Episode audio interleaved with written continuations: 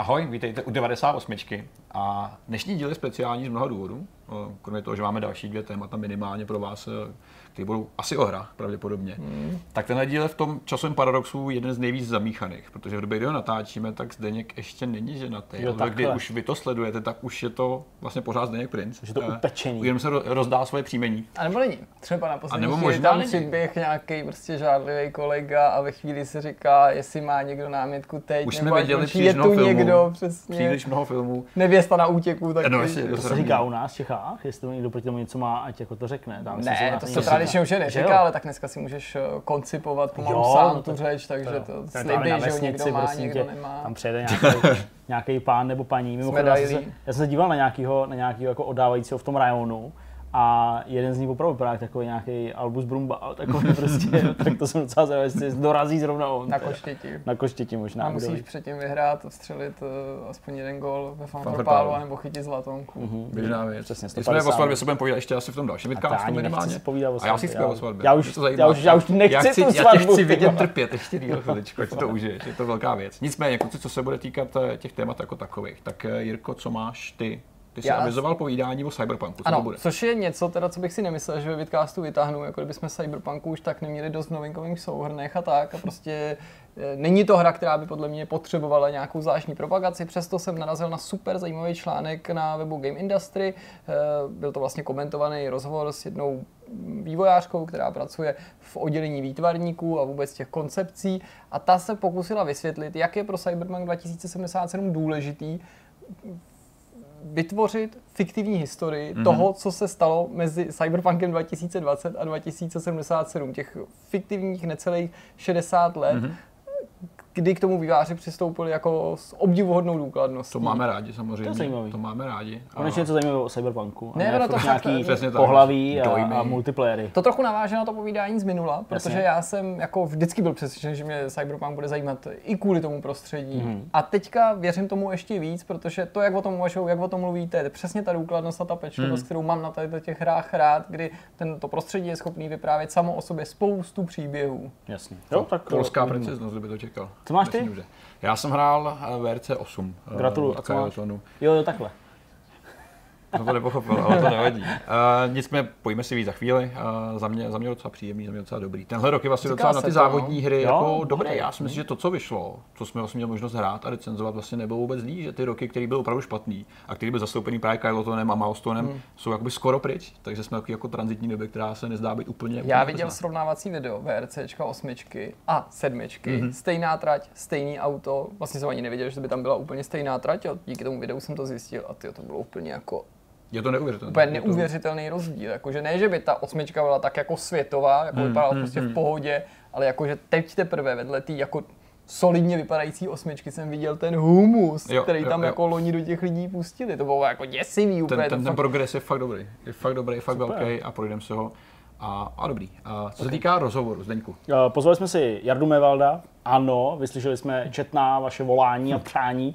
No, rozebírali jsme s ním, co tak jako dělá teďka, co třeba bude dělat do budoucna. Hmm. Bavili jsme se o jeho projektech, to znamená o Questu na rádiu Wave a o tom, jak pracuje a co dělá v CZC, hmm. to znamená i vlastně GPTV, hmm. alias tedy Gamepage a tak, no, takže takový vlastně jako povídání s kámošem prostě mm. na 40 minut. Tady samozřejmě nelze jakkoliv, eh, jakkoliv upírat to, že prostě jsme s Jardou eh, všichni společně trávili dlouhý roky v jedné redakci, mm. uh, takže jo, já myslím, že docela příjemný. Dlou, dlouhý, hutný rozhovor. Okay, Ale právě tak. jsme váhali, o čem se bavit, jestli jako vzpomínat a rekapitulovat a začátky, Těch jak se dostal vlastně ke hrám. A pak jsme mm. si říkali, že prostě Jarda má spoustu aktivit, které jsou aktuální a třeba ne úplně každý tu jeho aktuální stopu sleduje, takže mnohem zajímavější, než mm. připomínat a dojímat se nad nějakou minulostí, bude eh, rozebrat to, co teďka je to gro toho, čemu se Jarda věnuje a taky se ukázalo, že ta debata mi přišla velmi, velmi plodná. To zní no. dobře.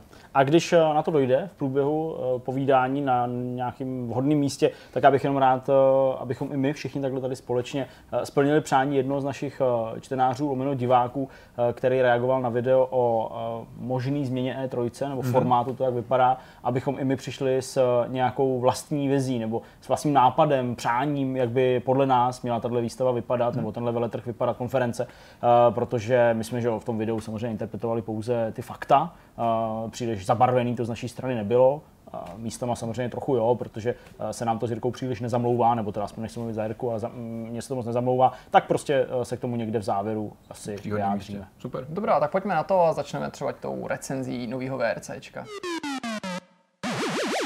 Petr tady před krátkou chvilkou řekl, že se mu líbí letošní rok eh, z pohledu závodních her. Ještě nějaký nás čekají, Grid například, Grid, 11. Eh, října. Ale teďka se teda pojďme bavit o VRC. Vy už jste tady kluci týzovali eh, nějakým obrovským skokem kvalitativním mm-hmm. kupředu. Mm-hmm. Já jsem viděl i nějaký srovnávačky z Dirt Rally, mm-hmm. který bych osobně teda považoval za docela odvážný. Samozřejmě tedy z pohledu VRC, protože to není série, kterou já bych považoval za nějakou úplně zcela legitimní a jako sérii, kterou bych jako uznával uznával mm-hmm. nějaký míry. Petře, jak se říká anglicky hezky, prove me wrong. Tady to je to znamení, toho, toho, ta změna vlastně koncepce je to nejzásadnější. Okay. A pořád je to VRC, pořád je to závodní hra.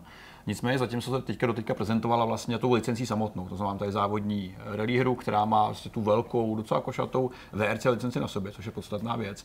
Tak eh, ten, eh, ta změna směru, která je vlastně mnohem blížší právě tomu core, publiku, který sdílí právě Dirt Rally, je asi zdrojem všech zásadních změn, které jsou i ve skrze pozitivní, protože těžký bylo vždycky VRC uchopit jako legitimní závodní hru právě ve světle Dirt Rally a podobných titulů. Oh. Ačkoliv Dirt Rally je, je samozřejmě super věc, tak pořád taková jakoby holá kostra zaměřená na, na, na hardcore hráče, kterých je prostě hlavně jezdit. A to je určitá, určitý místo, kde tady bylo pořád jako možnost prostoru jako vyplnit něčím, něčím pořádným, mm. něčím hezkým, mimo, mimo tu samotný jádro hraní. A VRC se to podařilo, protože ty změny jsou ve skrze široký na úrovni jízdy, jízdního modelu, uh, samotné struktury hry a i té mety kolem samotné kariéry, která je vlastně teďka mnohem, mnohem širší a je mnohem blížší třeba i f jedničkám a Codemasters pokud jde o to, co nabízí vlastně mimo to závodění, jako je ten management fázi, kdy se staráš o svůj tým, o své auta a, a o ty věci kolem. Mm. A skutečně už i vizuálně je vidět ten, ten velký pokrok. Teďka teprve v historii poprvé si myslím, že se může VRC skutečně porovnávat legitimně s, s Dirt Rally. A já nechci brát Death Rally jako nějaký etalon kvality, protože ta hra má spoustu svých nedostatků, ale to, co má dělat, dělá dobře. To znamená, simuluje skvěle to samotné závodění na trati. VRC tady to měl vždycky trošku dál eh, a teďka se mnohem blíž přiblížilo právě k Dirt Rally. Ačkoliv není úplně eh, tak na krev eh, jako právě Dirt Rally, tak současně ale dokáže velmi dobře vystihnout všechny ty strasti a krásy rally jako takového. Ten, ten motorsport je prostě hrozně zajímavý, pořád pro mě jeden z nejzábavnějších i na sledování, protože to je prostě parta extrémně bláznivých lidí, kteří téměř poslepu lítají mezi, mezi, mezi stromama a v dost podivných místech. Takže teďka máš vlastně dispozici sezonu 2019, včetně jezdců, všech 14 rally, to znamená všech 14 zemí, který navštívíš, mm-hmm. extrémně bohatou kariéru a jízdní model, který je celkem, celkem neúprosný a celkem zábavný. Uh, služí se dodat, že uh, vlastně obsahem té hry je teda hlavně ta nejzásadnější VRC třída, ta vrcholná, ta, mm-hmm. ty, ty dvoulitrový vlastně čtyřkola, pak ta, ta menší podružná VRC2, to je vlastně taková ta, ta slabší, ale pořád už uh, vystihuje koncepci toho motorsportu velmi dobře. Tam je Škodovka zastoupená. Je tam Škodovka, mm-hmm. je tam i, i, i český, i český pilot. Mm-hmm nebo respektive celá posádka. A pak tam ještě VRC Junior, což je ta úplně vlastně nejzákladnější one make série, kterou můžeš vyzkoušet a kterou můžeš začít i tu samotnou kariéru. A pak ještě VRC Legends. Mohlo by se nabídnout, uh, vlastně vypíchnout takový jako malý nedostatek. Tím, že je to jenom samotná VRC licence, tak ten vozový park nemusí být až tak moc bohatý, jako třeba v jiných hrách, kde si můžu dovolit mnohem širší. To skutečně platí, to je pravda. Ten výběr samotných aut není v těch třídách moc velký, ale kompenzují to hodně tou Legends třídou, kde jsou právě starý speciály, starý lanče a podobné věci. Takový jako tradiční, uh, hmm. tradiční kombo, který už dneska nikoho asi moc nevlastní. Nicméně to je otázka budoucího rozšiřování a DLCček, který to můžou nakopnout. Já bych začal tu kariéru, protože to je mhm. podle mě úplně nejzásadnější a často se budeme ptát, eh, i diváci se budou ptát, jestli je lepší ve výsledku Dirt Rally nebo, nebo VRC. Tohle je poprvé v historii, kdy si nejsem úplně jasné, jistý, jestli můžeme říct, jestli je nějaká hra skutečně lepší. Ale díky skladbě a díky struktuře jsi jako schopný vypíchnout, pro koho je asi každý titul výhodnější. No a už to, že vůbec jsme ochotní přistoupit na nějaký srovnávání, což je něco, co se vynulo všema těma recenzama, bez ohledu na to, jestli nakonec hali po vyšší nebo nižší mhm, známce. Mm-hmm. A ačkoliv se třeba většina z nich třeba přiklonila k tomu, že Dirt je přece jenom a zase i s tím dalším dílem o kus dál, mm-hmm. tak jako to, že je to legitimní srovnání, to, to že je... to není úplná blbost, jako kdyby to někdo řekl před dvěma lety, tak by to jako nikdo nebral vůbec hrozný. vážně. Že? To je to, to neuvěřitelné, že, že dokázal udělat takovýhle monstrózní skok vlastně takhle rychle. Kdo ví samozřejmě, jak dlouho byl podobný, nebo podobná změna v přípravě, možná to byl přesně už třeba uh, práce stará tři roky klidně, ale, ale to, že jsme se dostali do stavu, kdy Kyle to už není braný jako, jako podružný vývojář závodních her, hmm to je docela dobrý, protože drtá většina her, kterou jsme tady probírali od nich, byla prostě tragédie. A navíc oni to loni, myslím, že to bylo loni, proložili tím VRL, že jo? Protože ano. loni si dávali možná pauzu od VRCčka mm, a že vyšlo to VRL. VRL byl takový ten arkádovější, trošku arkádovější vlastně model, že jo, který oni použili. A ta kariéra začneme s tou, protože to je úplně, úplně nejzásadnější a která podle mě jasně rozhoduje o tom, jaký publikum může oslovit. Pokud nejseš eh, hráč, který chce jít úplně na krev a opravdu jako hrotit každý, každý detail toho jízdního modelu, přestože je dobrý, přestože je opravdu fajn a fungují v něm stejný pravidla jako v jiných, eh, jako v jiných závodních hrách, tentokrát teda konkrétně v Dirty a potažmo v, eh, v Richard Burnsovi, který je prostě pořád braný jako, jako ta legenda, na kterou se prostě nešahá. Omlouvám se, že se to prostě stane. Hmm. Tak ta kariéra vtipná v tom, že je vlastně docela bohatá, ačkoliv je ten jako hodně mělká, tak má spoustu bodů, kterým se můžeš věnovat. Ty můžeš vykopnout svoji kariéru tím, že buď to skočíš do té juniorské série, anebo do VRC 2. Eh, ta juniorská není úplně zábavná, ačkoliv je nejpomalejší, tak se je dost odlišná už díky povaze těch aut, což předokolky je relativně pomalý. Hmm. Takže doporučuji skočit do té VRC2, což jsou prostě čtyřkolá, taková zmenšená varianta toho, co pak získáš v plný palbě v, eh, v hlavní VRC. Ale už tam se vyzkoušíš eh, práci s tím samotným týmem. Tentokrát ty můžeš najímat lidi do té své stáje, Aha. kteří mají nějaký svůj vlastní rating, jsou v něčem dobrý, ty jim samozřejmě musíš platit z nějakého budgetu, který získáváš tím, že plníš sponsorské úkoly a vyhráváš. Samozřejmě vyhrávání je docela zásadní, že vydělat prachy. Nicméně celý ten balík je velmi pěkně propojený do sebe. Výhrou v závodech jsou třeba i perky. Perk může být, že uh, tvoje auto spotřebává pneumatiky pomalejš, prostě nebo, nebo chodí se tak Jasně. rychle. K tomu, aby se ten bonus úplně kompletně využil, tak musíš namíchat konkrétní talenty těch lidí samotných. Takže musíš vlastně hajrovat, průběžně hledat, uh, vylepšovat i talent stromu v tady tom ohledu, že skutečně musíš mít dobrý tým, který vyhlává ty talenty uh, efektivně. To je jedna část, která je velmi podstatná. Druhá samozřejmě provoz eh, celý té stáje, co stojí, auto se opotřebovává, takže třeba v těch pozdějších třídách musíš dávat, no balancovat takový ten, ten, ten, ten stav v těch mezních aktivitách mezi jednotlivými šampionátama, jestli budeš odpočívat, protože samozřejmě tvoje, tvoje zaměstnanci jsou unavený a můžou třeba odpadnout, to, je, mm-hmm. to se děje běžně. Nebo jestli se budeš věnovat údržbě toho auta, ve speciálních RZ, kde se můžeš projet a, a skutečně uh, trošku upravit některé věci. Tady investuješ nějaký bodík do lepší aerodynamiky, pro lepší akceleraci a podobně. Ty změny jsou pro mě jako v F1 velmi logicky vysvětlený, mm-hmm. nejsou nějak drastický, tak aby ti dali extrémní výhodu. Jsou prostě pořád v rámci nějakého balíku logický motorsportu, co můžeš a nemůžeš. Mm. Protože pořád je to spousta pravidel, které musíš, musíš splňovat. A současně s tím, ty jak progresuješ v kariéře, tak uh, si můžeš mít i sponzorům. Sponzory jsou většinou ostatní automobilky, se kterými udržuješ určitý vztahy. A když se s někým uh, bavíš dobře, plníš jeho úkoly, vyhráváš, uh, tak ti třeba nabídne pak při konci sezóny přechod k, pod, svý, pod svůj stáj a pod svou mm-hmm. automobilku která třeba, já jsem přecházel nedávno po, po Čkorovku, což se tak hezky nabízelo, že to, doházeli. Ani bych se nedělal, to bylo cílený podle toho, v jakou zemi si vybereš jako jezdce, že to jako ještě jako mm, targetovaný. Mm, jo, že by si tam měl nějaký bonus nebo větší ne, Nedíval bych se tomu, a, ale je to, taková, je to taková část, která vlastně mm, je velmi příjemně zapojená. Není otravná, ne, neobtěžuje tě, pokud chceš pořád být ten závodník, který chce trávit ten, ten, ten čas na trati, což je pořád gro VRC jako takového. Mm tak eh, se tomu můžeš věnovat velmi lehce, nemusíš v tom topit hodiny a pořád to bude fungovat a nebude že to prostě obtěžovat. Což si myslím, že je fakt super a pořád to jde ještě prohlubovat. Pořád to prostě ještě jde dělat líp, pořád je to ještě vlastně jako bublina, která se dá rozšiřovat v budoucnu. Ty jsi tady zmínil prostě to gro je na té trati, tak mm-hmm. pojďme k tomu jízdnímu modelu, pojďme k tomu zážitku z té jízdy. Uh, popiš to, protože mm-hmm. o nějakém srovnávání jsme tady mluvili, tak, uh, tak mě zajímá tvůj, tvůj pocit. Přesně tak. Hlavní hvězdou jsou ty stage samotný. Jasně. Každá země je opravdu odlišná. My vždycky vyjmenováme ty typické archetypy.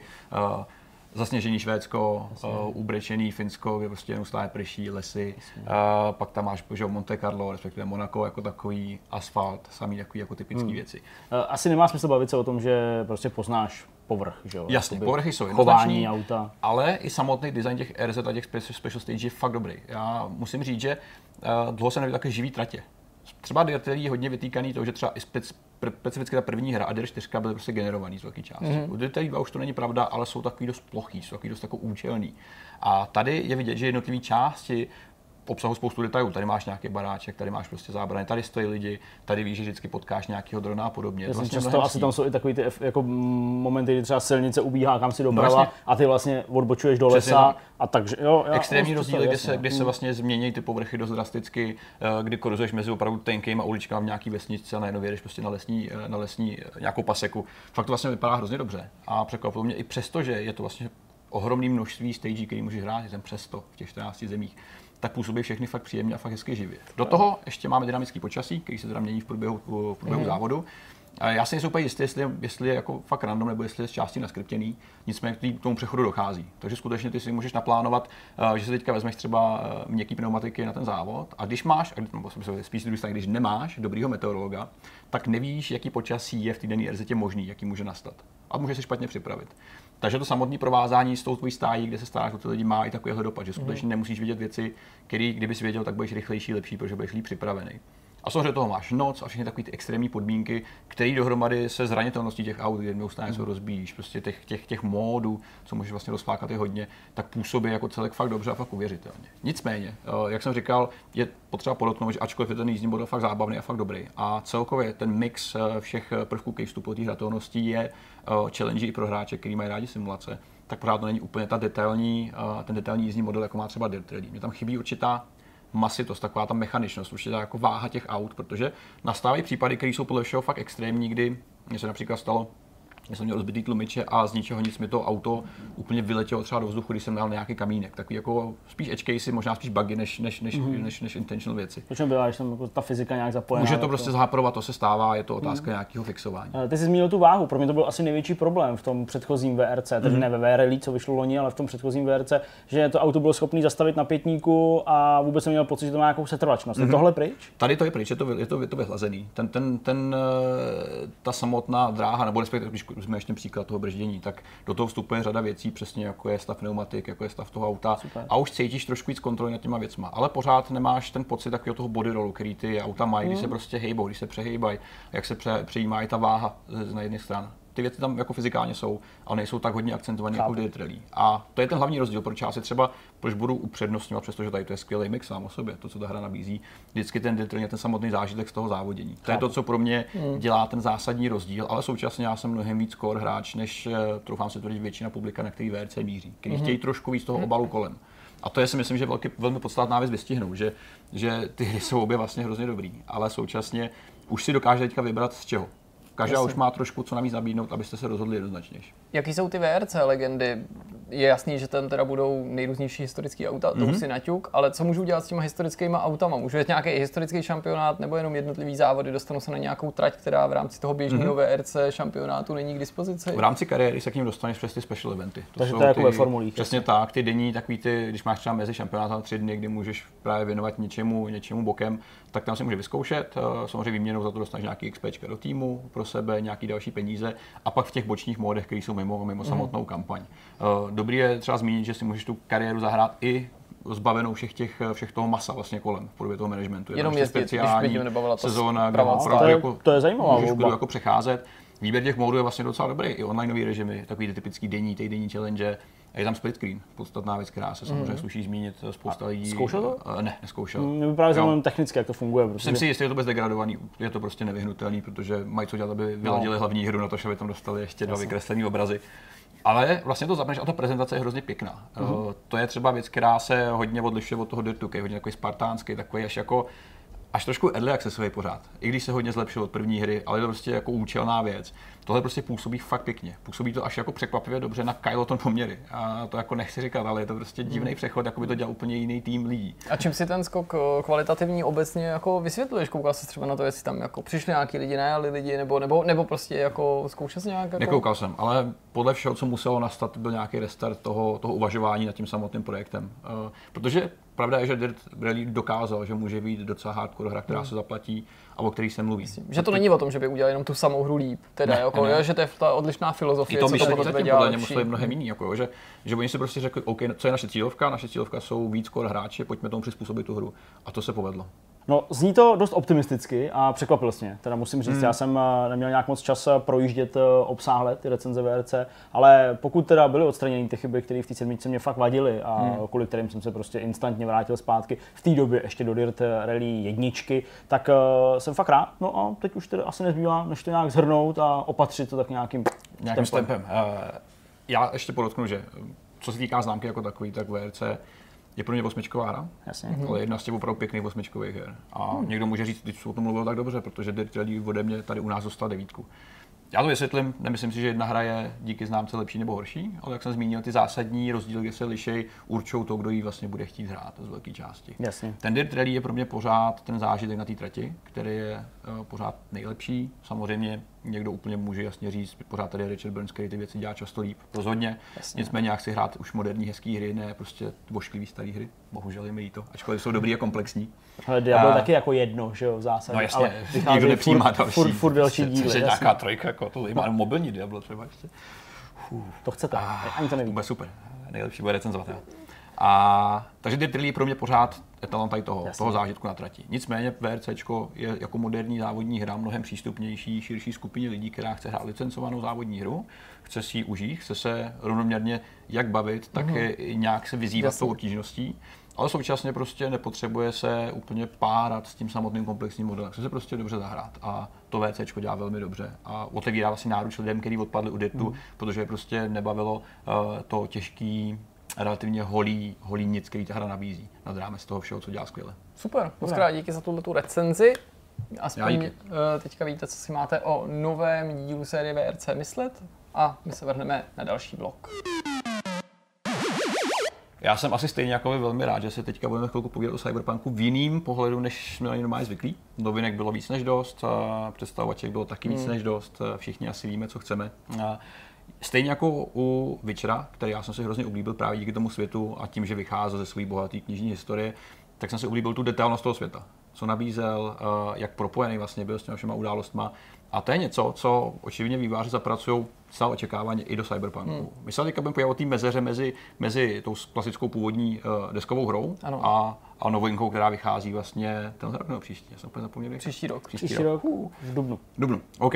Jirko, vykopni to, jakým směrem to vlastně vezmeme. Co, co, co, co nám řekneš? Budeme si povídat o architektuře a o tom, jak eh, architektura může vyprávět příběh Night City, to znamená toho města, té metropole, kde se budeme v Cyberpunku pohybovat. Budu čerpat eh, z komentovaného rozhovoru na magazínu Game Industry Biz, který vyspovídal koncept art koordinátorku, což je její oficiální mm-hmm. titul, Marta Junkersovou, která velmi detailně vysvětlila, jak důležitý je minimálně pro Studio CD Projekt Red, ale z jejího pohledu obecně pro videohry nebo pro videohry, které chtějí vyprávět nějaký příběh a ten příběh se samozřejmě ukrývá i v tom místě, není to jenom ten scénář a nejsou to jenom ty dialogy, které ty postavy odříkávají, proto aby si stvořil svět, který je uvěřitelný. Fiktivní, hmm. ale aby jsme uvěřili. Hmm. Je to totálně navazujeme shodou okolností na to povídání z minulého dílu o Greedfallu, ale to není něco, co bych si chystal, prostě je to téma, který mě zaujalo nejvíc a Ačkoliv přesně cítím, že spousta diváků nebo čtenářů už má Cyberpunku plný zuby, než by se na to hru netěšili, ale jsou unavený z toho informování o každém prdu, tak tohle je jako zdaleka to nejzajímavější, co jsem četl za dlouhý měsíce, mm-hmm. jo? že to není o questech, o tom, jaký tam bude pohlaví,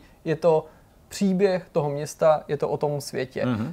Ona říká, promiň, no, klidně to, klidně to Já jsem chtěl ještě na úvod jenom pro naše diváky, ale určitě to od tebe zazní, mm. že teda porovnáváme světy stolní hry uh, Cyberpunk 2020 s tou Přesně. videohrou chystanou Cyberpunk 2077, tedy nějaký rozdíl prostě 57 let. Přesně. A tenhle ten eh, svět uh, té videohry prostě chce být provázaný a mm. odkazuje se Jasně. zcela přiznaně na věci, které se děly v Je to přesně tak a jde o to tam vytvořit tu spojku, ale vyplnit ji něčím smysluplným. Jasně. Nevyplnit ji jednak vatou, a potom neříct, OK, píše se rok 2077 a jsou tady takovýhle baráky, protože se nám líbí a lidi nosí tyhle hadry, protože nám hmm. to přijde cool, protože v roce 2019 se to třeba lidem líbí a auta nevypadají třeba takhle nahodile. Oni vytvořili celou sérii backgroundu a jakýsi čtyři etapy, čtyři styly, které definují tu celou fiktivní historii těch 57 let, které uběhly mm-hmm. mezi tím původním cyberpunkem a tím aktuálním, eh, byť videoherním. Ale aby jsme se to mohli věnovat do hloubky, tak je potřeba to vzít hezky po pořadě a bude těch bodů docela dost, tak eh, nebudu se zdržovat a pokusím se to vysvětlit co možná nejstručněji.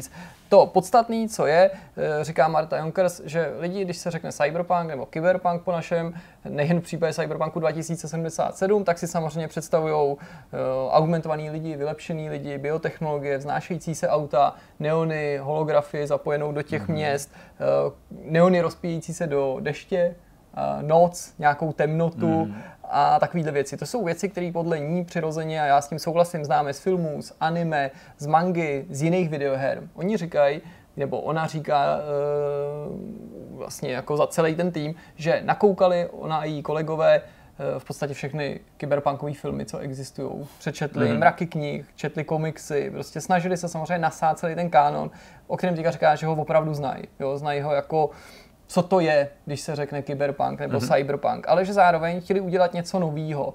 A to nový se mělo samozřejmě odrazit v té stylizaci toho světa Cyberpunku 2077, ale k tomu, aby to bylo skutečně nový a aby to bylo přesvědčivý, tak si položili otázku, co definuje teda vzhled toho Night City, co předcházelo těm událostem, mm-hmm. jaká tam byla předtím móda, jaký tam byly styly, Eh, jaká architektura během těch skoro 60 let promlouvala do toho města, jaký oblečení lidi nosili, jaký auta tam jezdili, jaký byl design zbraní. A prostě řekli si, že nebudou jen tak střed od boku, nenechají to lidi jenom tak nakreslit ze studia mm-hmm. nějaký výtvarníky, ale že skutečně přijdou s nějakou smysluplnou fiktivní historií a že to město bude vyprávět i ten příběh toho, co se dělo v tom světě. Jinými slovy, že se na tom stylu, ať už mluvíme o budovách nebo třeba právě dopravních prostředcích, odrazí to, co se během těch desítek let stalo za zásadní události v tom světě. Mm-hmm. Aby ta podoba těch věcí reflektovala to, co se v tom daném momentě v té fiktivní historii mm. stalo, což na mě, musím říct, působí jako velmi přesvědčivě, jako hodně dobrý nápad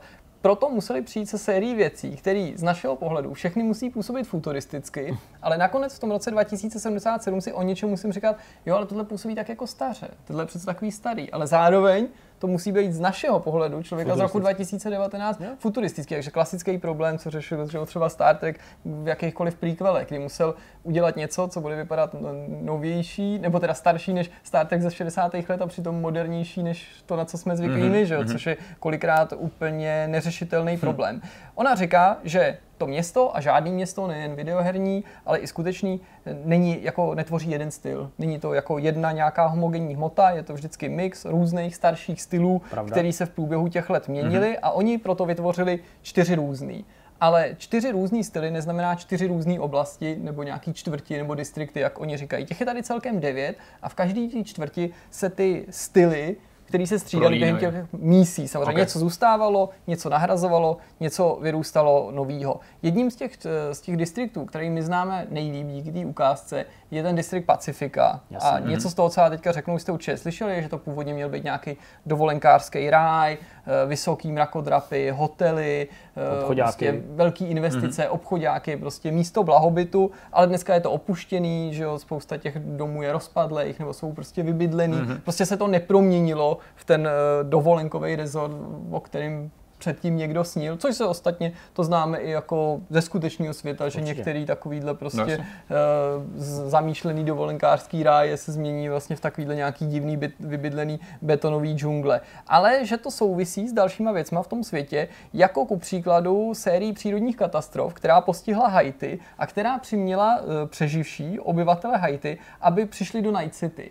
A tihle ty přeživší přišli právě do Pacifiky a vytvořili tam úplně novou kulturu v tom mm. městě, která se odráží třeba na grafity. Jo? Mm. Ale samozřejmě ta kultura se podepsala i na tom, v jaký kondici momentálně třeba Jasně. ta čtvrť jako taková vůbec je. To znamená, každá takováhle čtvrť eh, z těch devíti musí v Night City vyprávět nějaký svůj vlastní příběh. To znamená, kdo tady žije a proč tady žije. A to dál zdůrazňuje ta vizuální stránka. Nejen to, že ti to někdo napíše, mm. hele, tady žije takováhle kasta, ty tady vládnou, tyhle tady žijou, tyhle ty to místo mm-hmm. ovládají. Ne, prostě ty máš v tom městě se pohybovat a něco z toho minimálně cítit sám. A nebo když ano. už ti to někdo řekne, tak pak ty vzorce v tom světě být schopný rozpoznávat. Mm-hmm. A když mhm. už pak se projíždíš, tak řekneš, hele, takže bacha, prostě tady mají jako, já nevím, takovýhle styl domů, jo, nebo prostě takovýhle barvy, o tom si ještě něco řekneme, to je důležitý, hmm. utlumený, nebo naopak jasnější, tady jsou takovýhle auta, tady je takový utilitární design a že už budeš schopen říct přibližně, co tě tam čeká. A to nemusí nutně znamenat jako tady je to rozflákaný, ano, nebezpečí, gengy, grafity, ale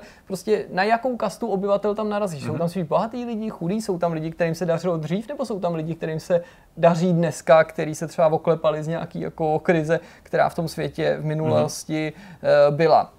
Ku příkladu v té Pacifice se takhle třeba odráží i to umění a ten specifický styl toho gengu Voodoo Boys, že jo, který tomuhle tomu Dost místu vidět. vládne samozřejmě.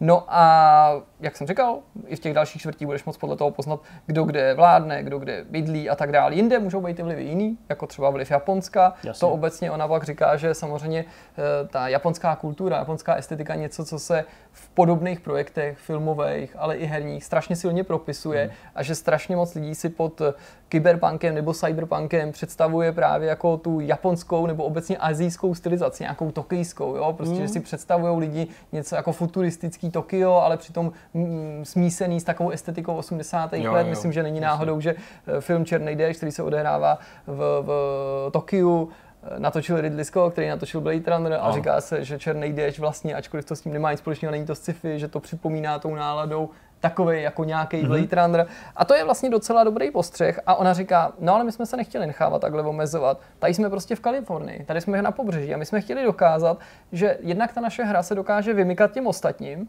že to prostě nebude jenom další takový jako Kopírka, jako typický mm-hmm. příklad toho, na co čekáte, ale zároveň, že to pořád bude v sobě mít ty věci, které ten žánr definují. To znamená, že poznáte, že se pořád pohybujete v nějakém kyberpunkovém prostředí, což musím říct, že se mi taky, taky líbí. Hmm. Taky komentuje docela zajímavě to, že když tu hru prvně ukázali se zavřenýma dveřma na E3, tak prej ty návštěvníci, nevím, jak jsi to tehdy měl ty, třeba tam ten první rok s tebou hmm. nebyl, že byli údajně strašně překvapení tím, jak je ta ukázka a to místo jasný, slunečný, protože prý všichni čekali temný svět, deštivý, prostě, hmm. že tam bude hmm. prše, že ty neony hmm. a takovýhle věci. To naučení z toho Blade právě. To, to, no jasně, jasně, to přesně, to očekávání. Nevím, no, to, tehdy tak to byl ten moment, třeba. kdy oni vylezli, že jo, s tou polomrtvou ženskou, když vylezli prostě jo. na ten balkon, mm-hmm a přiletěli tam ty ozbrojení lékaři, mm-hmm. že jo, v mhm. takový, v takový plechovce.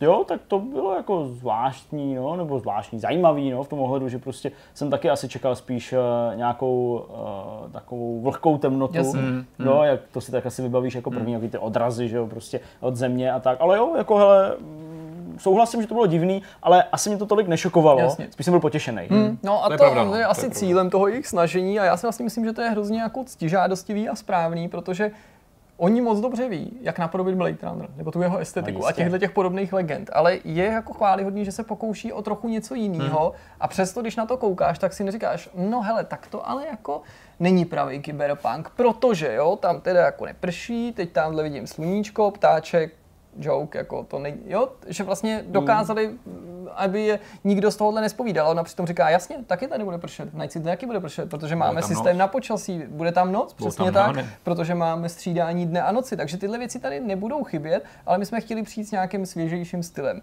No a teď tím vizuálním stylům, mm. to mi přijde super, to by jenom samo o sobě určitě vydal na nějakou knížku a jestli k tomuhle nějaký takový materiály budou, tak určitě si je chci koupit a jako začít se do toho hloubit, protože tohle je pořád jenom povídání z rozhovoru. Čtyři vizuální styly. Ten první, který přišel v tomhle světě po, po tom roce 2020, byl takzvaný entropismus. Ten definuje bída, chudoba všeobecná, která jako objímala celou tou společnost, mm-hmm. prostě jako nějaká ekonomická silná krize, což se podepsalo na tom, že ten svět a ty produkty téhle doby, to znamená opravdu nejen jako mm, architektura, ale i auta, oblečení, mm-hmm nebo třeba ty zbraně, že nejsou moc barevný, nejsou moc nafintěný, není moc ani jako umění obecně a to umění, který existuje, je vlastně se, vy, se, se uh, vyznačuje nějakým jako velmi praktickým designem, což hmm. prostě eh, poznáš na všech tomu, co ty lidi potřebovali výrobcích. Přesně Chtěli těch... žít prostě přesně, a ne kreslit jako, obrazy. Ale jasně. nic složitýho, jo, když to někdo poslouchá, si řekne, to bych vymyslel taky, tak to je jasný, že když neměli prostě prachy a měli se špatně a neměli co do huby, tak to udělá. No jo, ale když to někdo dá dohromady a začne no, to fungovat, tak to je v tom. Spousta ale. Eh, druhá éra, tu nazývají kitsch, což je moment, kdy se začala ekonomika zpamatovávat. Na těch domech, autech, věcech se objevuje víc barev, víc dekorací, je to nějaký rozpuk, ale všechno je zároveň i takový měkký, že to není jenom, že máme, jsme bohatí nebo bohatší, takže si můžeme koupit lepší věci, ale že je to jako všechno takový jako jakože to rozkvétá, mm. když se bavíme o produktu, všechno je tak jako uhlazenější, jemnější mm. a tak dál, ale ne, mm. že nutně dáváš ty prachy jako ve velkým na odiv. Třetí éra, neomilitarismus, zestup a dominance korporací, která se projevuje kovovými materiálama, mm. odosobněním, ať už v architektuře nebo v designu, chladnej, utilitární design, korporátně černé věci, jo? Hmm. prostě něco, co se snadno udržuje, něco, Aha. co prostě nevyvolává emoce, Učelný, něco, co je prostě hmm. maximálně praktické. Je to něco jiného, je to taky bohatství, ale jiný, jiný bohatství, hmm. bohatství, který už jako prostě není zdobený, je to prostě takový jako, že drž hubu a krok bohatství hmm. a hmm. prostě No a pak je tam ta čtvrtá éra, Neokič, což je doba, která bezprostředně předchází období, ve kterém se nacházíme v Cyberpunku 2077, kdy se zvětšuje propast mezi chudejma a bohatýma, takže z určitého pohledu je to taky jako nejpestřejší a bohatý se nebá, nebojí ukázat, že ty prachy skutečně mají. Ukazují to mimo jiné barvama právě mhm. barvama věcí a domů. Barva se stane jedním ze synonymů, nebo mar- sytost té barvy a množství barev. Eh, to je jako v tomto světě symbol toho, že máš prachy. Jeden mm-hmm. ze mhm. symbolů. Prostě když si můžeš dovolit barevné věci, tak to znamená, že nejen, že na tu barvu máš prachy, vys něco jako ve Skandinávii, že ho pomalovávání domů prostě uh, před lety, ale že to vysloveně znamená, že si to nebojíš ukázat. Okay. Že si jako vysíláš o sobě do okolí ten signál, okay. já mám peníze, jo, nebo já si hmm. žiju dobře. Je to svět toho Night City, ta současnost, která samozřejmě k tomu směřujeme, kde a to už jsme se se Zdeňkem bavili určitě v nějakých novinkách, kdy přírodní prvky, cokoliv pocházejícího přímo z přírody, je extrémně zácný, kdy no, zvířata vymírají a když má, vidět, no. když má někdo zvíře, tak to je prostě jako boss, jo, nebo když má jako, jako něco jasný. zvíře nebo napodobení zvířata, to symbolizuje bohatství. Dřevo, podobně jako v Blade Runneru, mm-hmm. super raritní záležitost, prostě dřevo má jenom boháči. Uh, mramor, jo, když někdo staví zase, protože věci z, z mramoru a má třeba dřevěný nábytek, nic nemůže být víc v tomhle světě. Ne, žádný, ne žádný high-tech věcičky, jo, ne, že máš prostě nejlepší počítač Jasně, a prostě tohle, mm-hmm. ale že máš dům, který je vlastně zařízený ve stylu, který nám může být třeba i blízký z pohledu mm-hmm. roku 2019 mramor, dřevo, přírodní materiály, to je něco, co si zbytek společnosti, kromě boháčů, absolutně nemůže dovolit. No a následuje nějaký schrnutí, ne teda mý, ale z toho, toho povídání, kdy ta, uh, ta výtvarnice říká, že tohle to všechno dodává uvěřitelnost, další úroveň uvěřitelnosti tomu světu. Bylo pro ně super důležitý tenhle ten background pro to stvořit, mm-hmm. ačkoliv se to může zdát jako malichernost, nebo kterou nikdo třeba neocení, nebo spoustu lidí nemusí ocenit, že se může zdát, že by přece stačilo to tak jenom mít v hlavě a nějak to tam naflákat. To nestačí. Ale oni věří tomu, co říká Petr, že, že to nestačí, ne. protože jenom když to uděláš poctivě, tak vznikne ten unikátní styl tvůj. Je to unikátní styl Cyberpunku 2077, o kterém ona mluví, kdy dneska, když vidíš obrázky a jasně ty poznáš, že to je hra, ale dejme tomu, kdyby si viděl artworky, tak by si měl být schopný poznat, mm-hmm. že mhm. tohle je artwork z Cyberpunku 2077, nebo vzniklý pro tu hru, a tohle je artwork nějakého filmu jiného nebo mm-hmm. nějakého jiného příběhu. Jakože chceme prostě mít vlastní styl definovaný architekturou, mm. designem, uh, užitným designem, všema dalšíma věcma. Uh, závěrem ona dostala právě tuhle tu otázku. Je to jako, má to smysl? Uh, poznají to vůbec hráči? Je to jako zapotřebí? A ona na to odpověděla strašně pěkně a to je něco, čemu já strašně věřím v souvislosti s tím, o čem jsme se tady bavili minule. CD Projekt Red podle ní, ačkoliv ona se věnuje konceptům výtvarní stránce, hmm. chce vyprávět příběhy. A ona tímto způsobem vypráví příběhy.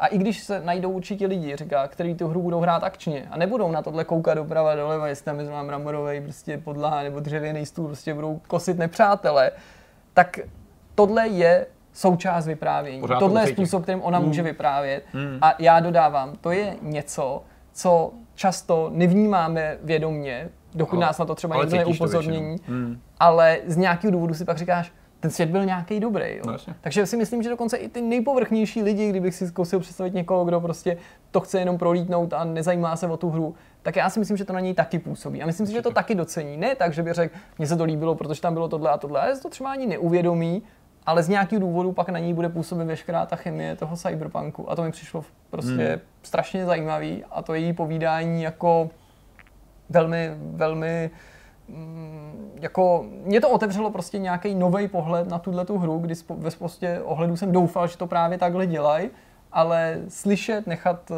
mít možnost nahlídnout do toho trochu hlouběji, hmm. to mě nesmírně potěšilo. No. Už je to investice do budoucna, že jo? Pokud Cyberpunk uspěje, jakože je to téměř jasný, tak pravděpodobně bude v budoucnu plodit další pokračování těch, těch sérií a víme, že dlouhodobé značky jako Elder Scrolls a podobně na tom taky pasují velkým, že jo? Taky prostě berou tu historii, na který staví dlouhodobě a lidi to chtějí. Hmm. A ten detail toho světa je něco, uh, co se zmiňuje často i v kontrastu s tím večerem jako takovým, no, který prostě neustále vidíš nový videa fanouškovský, kde hmm. oni roz, rozpitvávají vše možné detaily a různý jako detaily, ani jako třeba ty vývář neměli vůbec uh, důvod vysvětlovat, hmm. ale přesto to lidi nacházejí. A to je prostě chceš něco, vykopnout novou zaplatí. značku, proto dává smysl jí vymyslet ten bohatý lore. No. A když se i právě bavíme třeba o zaklínači, tak i tam byli ve vztahu k tomuhle tomu aktuálnímu počinu ve strašné výhodě, protože jako Všechno nemluvím o tom, že to byla trojka, ale už když začínali, prostě už pracovali s něčím to. Hmm. Ale oni mají ambici prostě vytvořit novou IP, novou značku, o který se prostě bude mluvit tak jako, a nemusí to být stejně dobrý, jo, ale no, jako podobně jako o Star Wars, Pánech prstených, Matrixech a tak dál. A když to chceš prostě jako etablovat a chceš to dobře zakořenit, tak prostě je správně, že od samého začátku hmm. na to někdo myslí. A nemusí každý ten věc tam být vysvětlená, popsaná, zdůvodněná, ale mají na čem stavět případě hmm. dalších dílů, mají uh, se od čeho odpíchnout a já věřím, že i po tomhle jako článku, který jsem jako fakt zhltnul s velkým zájmem, že mý první kroky v Night City budou jako ještě mnohem zajímavější a mnohem víc se budu chtít soustředit hmm. na ty hmm. detaily toho světa a budu se chtít poznat to, o čem ona říká, že každý, kdo se jenom trochu snaží, tak bude moct to město číst tímhle tím způsobem, k němuž ona nám tímhle tím rozhovorem dala hmm. určitý návod. Tak eh, snad se vám to líbilo, tohle povídání eh, o Cyberpunku, ale trochu jinak. No a teď už eh, můžeme směle přijít ke slibovanému rozhovoru. Když jsme přibližně před dvěma lety začali natáčet Vortex, tak jsme si říkali na samém začátku, budeme zvát naše nejbližší přátele. Pak se ta idea trochu pootočila během pár dílů a začali jsme zvát především vývojáře. A po celou tu dobu vy jste nám připomínali, že je tady jeden z novinářů, který ho chcete určitě vědět. Tím novinářem je Jarda Mévald, a je dnes tady. Čau Jardo. Nazdar kluci. Ahoj Jardo. Ahoj diváci. Jsme rádi, že jsi udělal čas, že jsi přišel, že jsi přijal naše pozvání a že tak můžeme splnit přání všem těm divákům, kteří nám opakovaně psali a slyšeli jsme, že i tobě eh, Takých psali, eh, jestli se neobjevíš v tomto vysílání, v této relaci, takže jsme samozřejmě rádi, že uděláme snad tímto tím příspěvkem někomu radost. No a aby jsme uh, připomněli třeba těm, kteří tě nesledují pravidelně, nebo kteří třeba s tou ztratili nějaký digitální kontakt a tvoji digitální stopu, co vlastně teďka děláš, tak tě vybídnu, abys nám na začátku připomněl, čemu ty se teďka věnuješ. No, já jsem nastoupil do CZC před rokem a tam se věnuju kompletně veškerým gamingovým aktivitám, takže všechno, co jako vylejzá z CZC má nějakou souvislost s hrama, tak mi v 99% prošlo pod rukama, ať už tím, že jsem to jako buď vymyslel, těch věcí moc není, ale zprodukoval, nebo dal k tomu nějakou připomínku, řekl, jako, jak to vohnout jako lepším způsobem, než jako takovým tím jako marketingovým, zjednodušeně řečeno, hmm. prostě jo, takovým jako normálním spíš. A taky uh, tam zodpovídám za uh, contentové aktivity, to je hrozně, jako hrozně, hrozný slovo, ale jsou to zjednodušeně řečeno GPTV, což je jako pořad, na kterým uh, spolupracujeme s bývalýma klukama z uh, Gamepage. Uh, to znamená, že je to pokračovatel Gamepage a uh, taky ještě mám pořád, pořád v rádiu, uh, který se jmenuje Quest na rádiu Wave.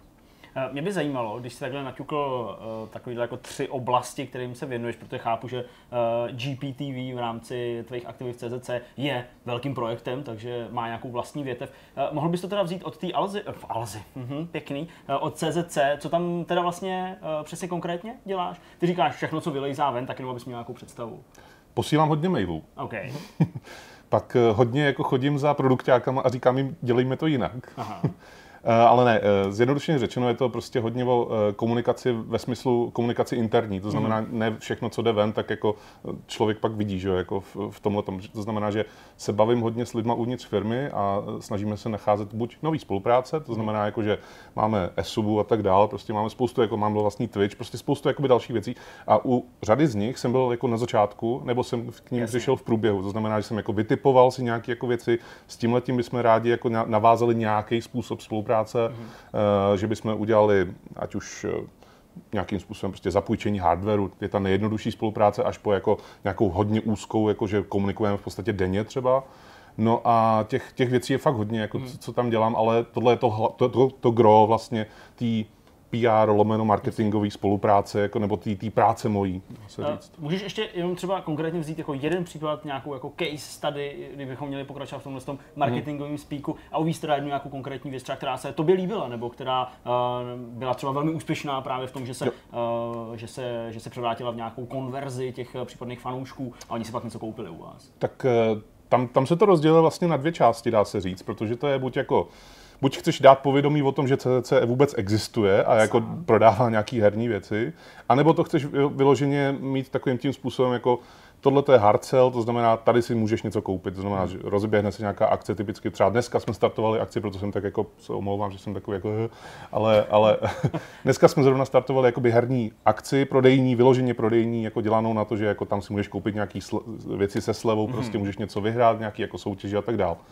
Ale uh, chtěl konkrétní příklad. Tak konkrétní příklad je třeba to, že jsme spouštili před rokem, vlastně skoro přesně před rokem, jsme zkoušeli, uh, rozjeli Twitch náš, uh, který v podstatě není vůbec, nebo ne vůbec, ale není to vyloženě dělaný na to, abys tam přišel, podíval se na to, jak někdo něco hraje a něco si koupil. Aha. Takhle to jako není dělaný úplně. Je to prostě na to, že jako CZC jako takový Eh, se snaží profilovat už x let, ještě předtím, než jsem já tam vůbec nastoupil, se snaží profilovat jako ty geekové. A když jsem tam nastoupil, tak já jsem si říkal, jestli to není jenom taková jako nálepka, jo, že to prostě říkají, je, to se dobře prodává, ty geekové, to, tak, tak se budeme jako profilovat jako ty geekové. Ne, tam prostě dělají lidi, kteří mají tu technologii rádi, mm-hmm. v 99% případů, a prostě není to žádná jako maska jo, v mhm, tomhle mm. tom, že prostě fakt tu technologii mají rádi a když jsme rozjeli ten Twitch, tak dokonce lidi z firmy, si řekneš, jako na to nebudou fakt koukat, ale ne, koukali na to a posílali nám dokonce připomínky, hmm, jakože tenhle ten prostě, hele, nemohli byste vyměnit tohleto, nebo já koukám na Twitchi na tohle toho týpka, nemohli byste to přitáhnout na váš Twitch.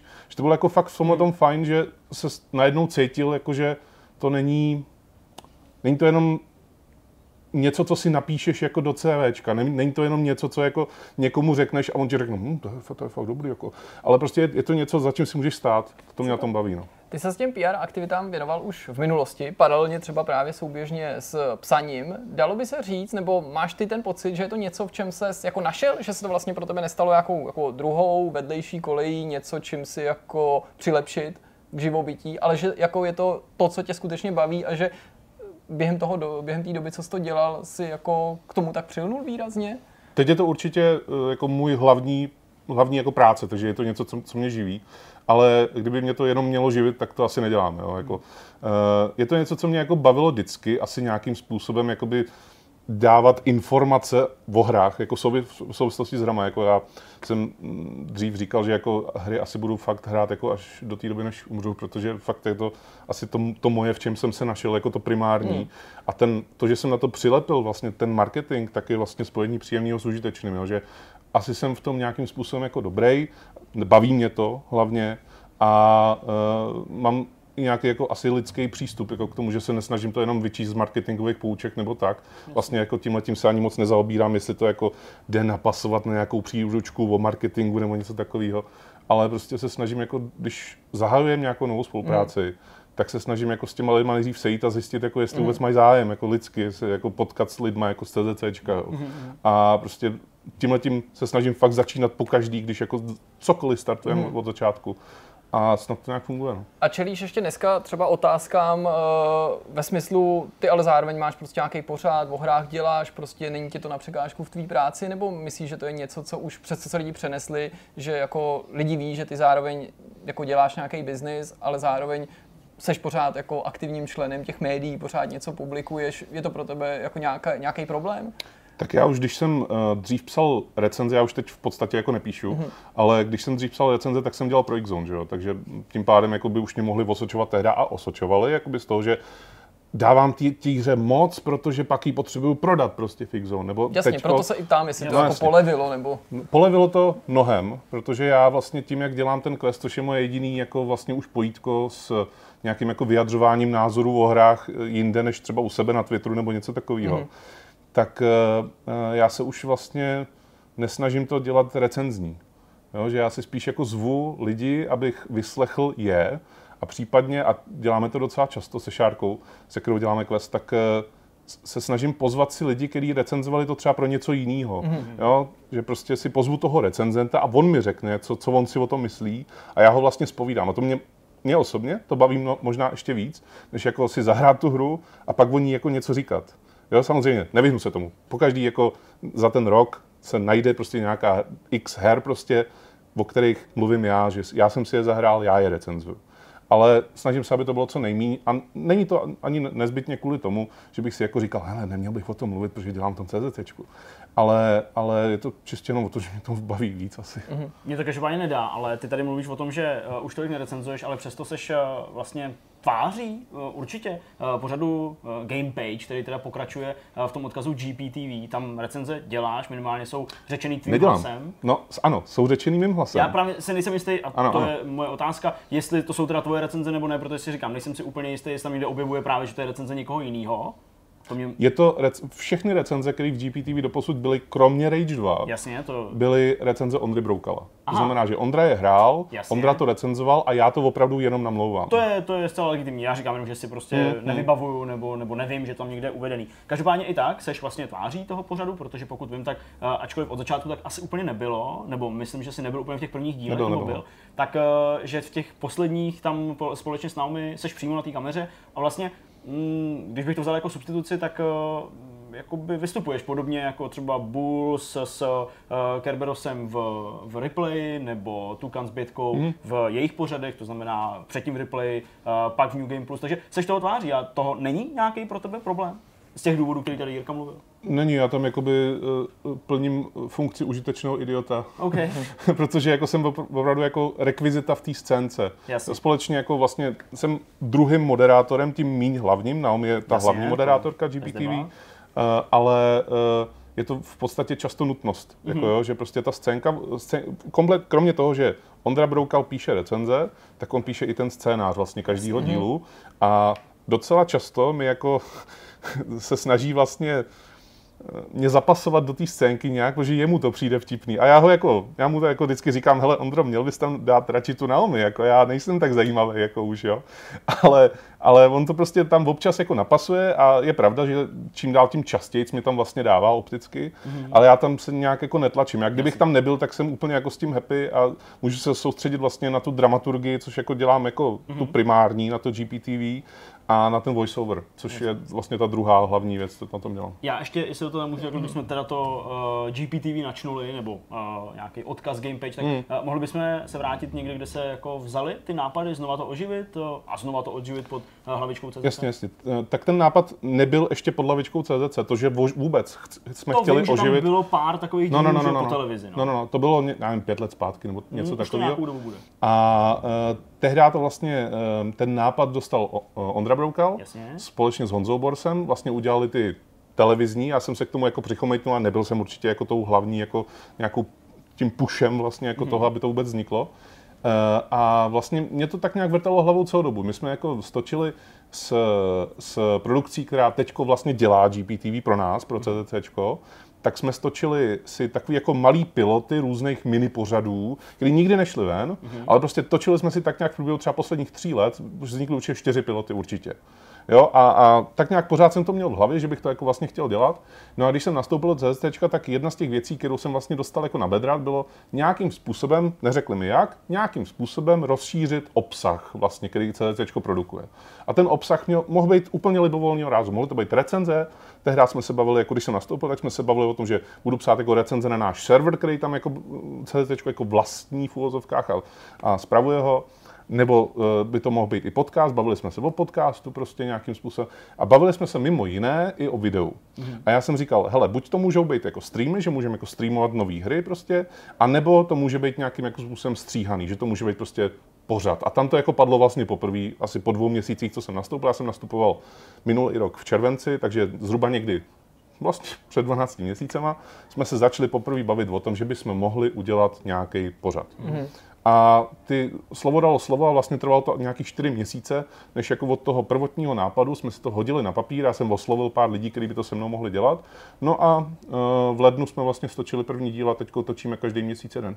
Mě v souvislosti s tím questem a s tím, jak jsi mluvil o tom tvém posunu od klasického recenzování, spíš nějaký publicistice nebo k těm rozhovorům, spíš zamýšlení hmm. se nad těma hrama, eh, napadlo jedno takový téma, který jako kolikrát probíráme se Zdeňkem, dotkli jsme se ho nedávno, když jsme se potkali na Gamescomu. A sice je to to pro tebe jeden ze způsobů, a zajímalo by mě samozřejmě, jak eh, klíčový, aby si pořád udržel to nadšení pro ty hry, protože člověk stárne, neříkám, hmm. že se stárnutím se automaticky pojí to, že by tě ty hry měly nudit, to bych vůbec nechtěl předznamenat, ale určitá únava materiálu mezi těma novinářema vždycky jako po 10, 15 notabene letech znát, protože začneš mít prostě pocit, že se do určitého míry všechno opakuje a že se opakuješ i ty sám. Jo, ano, vlastně, vlastně, vlastně jo. Ale jako, abych to rozvedl, tak uh, my jsme se bavili na tom Gamescomu, jsme se že jo, bavili o tom, že já už tak nějak jako vnímám to, že už jsem v tom fakt dlouho. Prostě svoje první recenzi jsem napsal v roce 99, což už 20 let zpátky, jako to je strašný. A, a e, psal jsem prostě recenze od nějakého roku 2006, nepřetržitě do roku 2016. Mm-hmm. A nebo možná ještě trošku dál, ale to je jedno, deset let prostě jsem psal recenze fakt non-stop. Jakože na pravidelný bázi. Na pravidelný prostě, bázi. Prostě, tomu minimálně jedna měsíčně. Přesně, nebo přesně tak. A uh, to fakt člověka vyčerpá v nějakém ohledu, nebo mě to aspoň vyčerpá v nějakém ohledu. Uh, a uh, přesně jak jsi říkal, ne, že bych měl pocit, že se hry opakujou, ale už si fakt hrozně vybírám, jako se, se kterou hrou hmm. strávím čas, že jako třeba i, já nevím, asi není tajemství, že jsem se těšil na Red Dead Redemption 2. Jsem o tom mluvil, že ještě že x let zpátky Red Dead Revolution se ještě tam mělo jmenovat. To nedělali, jo. Přesně. název, přesně. Já si moc dobře Ale to pak škrtli ten název, protože se tam prováděl. Já to mám takže... přeškrtaný na svý krabičce, že? Ale, ale uh, prostě už ani ten Red Dead mě jako nebavil, ale nebavil mě ne z toho důvodu, že by to bylo vošklivý, nebo že by to byl blbý příběh, nebo tak, ale že to trvá.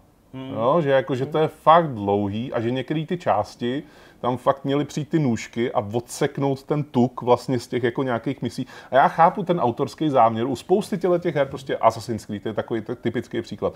Je to prostě velký na mě už. Já nemám jako chuť s tím trávit čas, protože člověk jako jde ráno do práce, přijde večer z práce, kolik máš času jako na hraní? Hoďku, dvě, tři, možná tři, když jako je fakt hmm. jako dobrý den, ale nemáš prostě jako sedm hodin, aby se ponořil do zaklínače. To je do, zajímavý paradox, v situaci, kdy vlastně řada mladších lidí a minimálně dřív to bylo hodně slyšet, teď už se to taky trochu vyrovnává, si vlastně stěžoval na to, když hra byla příliš krátká, vidí, že i třeba optikou dílky se hodnotí jako kvalita nebo potenciál jo. toho mm. titulu minimálně, že vidíš v těch diskuzích, že lidi píšou, hele, jako za čtyřhodinový gameplay to mi cena XY nestačí, a jak se to pak zvrátí, jak ty lidi, jako pro ně vlastně to nejdražší je ten čas, že, hmm. že vlastně by si radši koupil za další ano. peníze čas a mnohem ochotněji investuješ do hry, která jako je pro někoho drahá, poměrem cena výkon, ale ty si říkáš, hele, OK, to vím, že to stihnu dohrát, protože to trvá třeba 6 hodin. Ale je vlastně bizarní, že vlastně hry, které teď já hraju nejvíc, což je Overwatch a PUBG, já bych si fakt jako netypnul i před x lety, že takovýhle hry fakt budu hodně hrát. Hmm.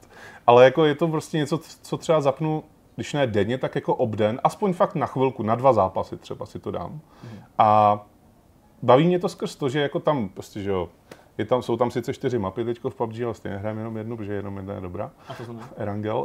a, a, a ne, není. A, a prostě po každý padáme na stejné místo na té mapě, po každý lutíme ty stejné věci, po každý jsme zabitý po pěti minutách, no, protože tomu... prostě tam spadnou oni taky a oni jsou lepší, tomu... protože oni mají víc času to hrát. Tomu se říká perník, že, že děláš všechno to tež. Jako, a já to, jsi... Ale já to chci rovnou dožílit, tyhle ty věci. No. Takže proto hraju to PUBG a proto hraju i ten Overwatch, který mě chytnul teda až v letošním roce. Já jsem jako do té doby Overwatch fakt nehrál.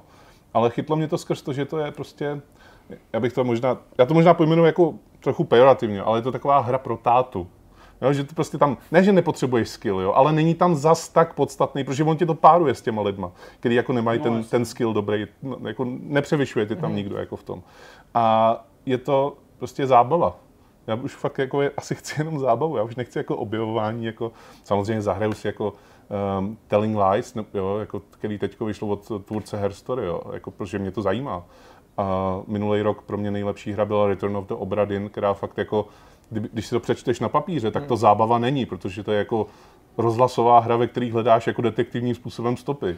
Ale prostě nějakým způsobem už jako se mi asi přerodil ten vkus, co mě baví, hmm. většinově baví, že dřív bych řekl, hele, Assassin's Creed fakt nejlepší.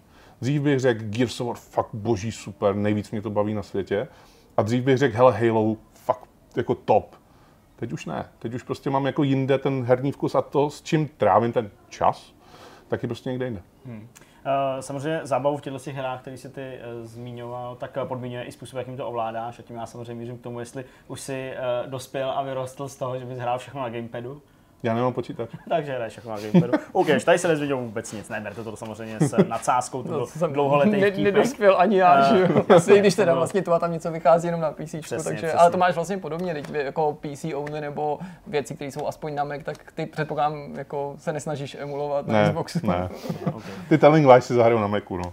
Cool. Uh, pojďme ještě zpátky k té tvojí práci a k tomu, jak publikuješ. Quest jsme tady zmínili uh, několikrát, mnohokrát. Jak dlouho vlastně už tenhle pořad běží? To už Od je pár let. dubna 2016. 2016, hergo, tak to už máme uh, za sebou tři roky a čtvrtý už je téměř dokončený. Uh, jak se daří tomuhle pořadu? Uh, jak to vnímají vlastně na tom rádiu? To jsou dvě opravdu hodně různé otázky. Klidně to uh, já, to, já začnu to druhou. Jasně. Na tom rádiu je to fakt zvláštní, protože Wave jako takový je spíš vnímaný jako to alternativní rádio. To znamená, Jasně. že tam jako jednak hrajou alternativní písničky a jsou tam alternativní pořady. Takže my se tam vlastně moc nehodíme jako z toho vnějšího pohledu. Ale to vlastně se tam hod... 90. Jo, alternativní, jo. jakože hry jsou něco divného nebo, nebo něco subkultura malá. A, a, nehodíme se tam ale jenom z toho důvodu, že by nás jakoby nevzali na radiožurnálu. Jo? Že jako na těch ostatních stanicích prostě tohle to nechtějí. Ten, tohle, jo, to si nechte na ten wave to, prostě. Jako. Na to zase nejste dost mainstream. Přesně, přesně. Tak byl ta asi, že jo? Hmm. Tam jsme byli chvilku. ale, ale ne, eh, je to pořád vnímaný jakoby trošku skrz prsty, jo? že ty hry ne, že by my konkrétně jako Quest jsme byli vnímaný skrz prsty, ale hry obecně, že to je mhm. spíš taková kuriozita. Jo? Mm-hmm. Že když už se mluví o hrách, jako ne v Questu, ale na Waveu nebo na radiožurnálu, tak je to prostě eh, tamhle někdo umřel, když šel hledat Pokémon na Pokémon Go. Pořád to tak je. Jo? Mm. A my se vlastně nějakým způsobem snažíme zvrát, jako zvrátit tohleto, tím, že eh, třeba občas nám napíšou jako editoři, jako waveovský editoři, hele, vy jste tam teď měli eh, jako šial se Zoidem a bavili jste se o tom, jak, jak, jak se přesouvají do Polska prostě a ta práce, jako, že tenhle ten jde do CD projektu, to je zajímavý, je, prostě, je to zajímavý jako lidský příběh, není to jako mm-hmm. nutně jako podmíněný tím, že se bavíme o hrách, jako jo. Mm-hmm. ale prostě nějak, nějakým způsobem to jako jde, pomalu teda, ale jde to jako rozbíjet tuhle představu, že o hrách se fakt baví jenom divní lidi. No a jak se Questu vlastně daří jako z té vnější stránky, to znamená z pohledu toho světa, který není rozhlas, Jasně. tak eh, je to rozdělení na dvě části. Jedna část je, že když chceš jako říct, kolik Quest poslouchá lidí na stránkách Rádia Wave, tak je to skoro nic. Mm-hmm. Jo?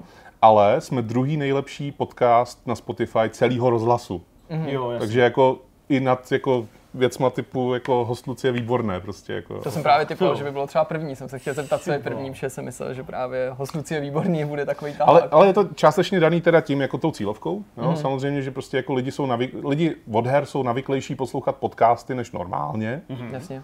Jo, a uh, samozřejmě i v podcastech jsme jako na těch hodně vysokých hmm. příčkách jako, tak, jako takových. Tam samozřejmě tam už host je výborné jako nad tím, jo. Ale jako v těch podcastech, když si vylistujete na Apple podcastech prostě jako Quest, tak bude asi desátý jako z celého hmm. rozhlasu. Jo, takže to je fakt jako skvělý. Super. A uh, nevím ty absolutní čísla, to oni nám nezdělujou. Vím jenom ty z toho webu a ty jsou špatný samozřejmě. Eh, ale jsou špatný kvůli tomu, že jako lidi, kteří hledají informace o hrách, fakt nechodí na web jako Waveu, aby si tam hledali jako nejnovější díl Questu. Jako. Mě by ještě zajímala jedna věc v souvislosti s tím questem. A sice, jak vlastně dneska dostáváš na quest zpětnou vazbu, protože to je pořad, který je jako v rozhlasu, ale jak sám říkáš, je k dispozici na internetu mm-hmm. a mhm. samozřejmě dneska, když takovýhle pořad propaguješ i skrz sociální sítě, ať už svý soukromí nebo prostě, který můžou být přidružený k tomu konkrétnímu médiu, tak nehrozí, že by si nedostal žádnou zpětnou vazbu. Mm. Já to vůbec nechci srovnávat s papírovým časopisem, a konec no, konců i tam chodí maily, dopisy a tak dále. Ale zajímalo by mě, do jaký míry právě s tebou ty posluchači vstoupí skrz quest do té interakce jestli jako pociťuje, že to je něco jiného, než dělat bytostně internetový pořad. My hrozně málo a hrozně uh, špatně komunikujeme s fanouškama ven, protože já občas jako řeknu, že máme jako mail, quest zavináč rozhlas.cz, ale za tu dobu, co jako ho máme, tak na něj přišlo asi 20 jako mailů celkem. Mm-hmm a 19 z nich bylo reakce na jeden jediný díl. Já myslím, že, že, si, to byl že, že někdo umřel v Africe ne, a ty si dědic. To, to byl s Bohdanem Heblíkem, když eh, jsme ho pozvali, aby řekl, proč se mu quest nelíbí. Tak, eh, tak eh, říkali, Aha. že ho máme pozývat častěji. No tak to nám musíš ale říct víc, protože já se asi neorientuju úplně v této historce, jako jak k tomu došlo, nebo jestli je zatím nějaká, uh, jako, nějaký příběh. Bohdan Heblík je člověk, který dělal třeba Press Start, mm. takový ty akce v, Jasně. v, v BioOko a je to výtvarník, který se hodně zajímá o hry.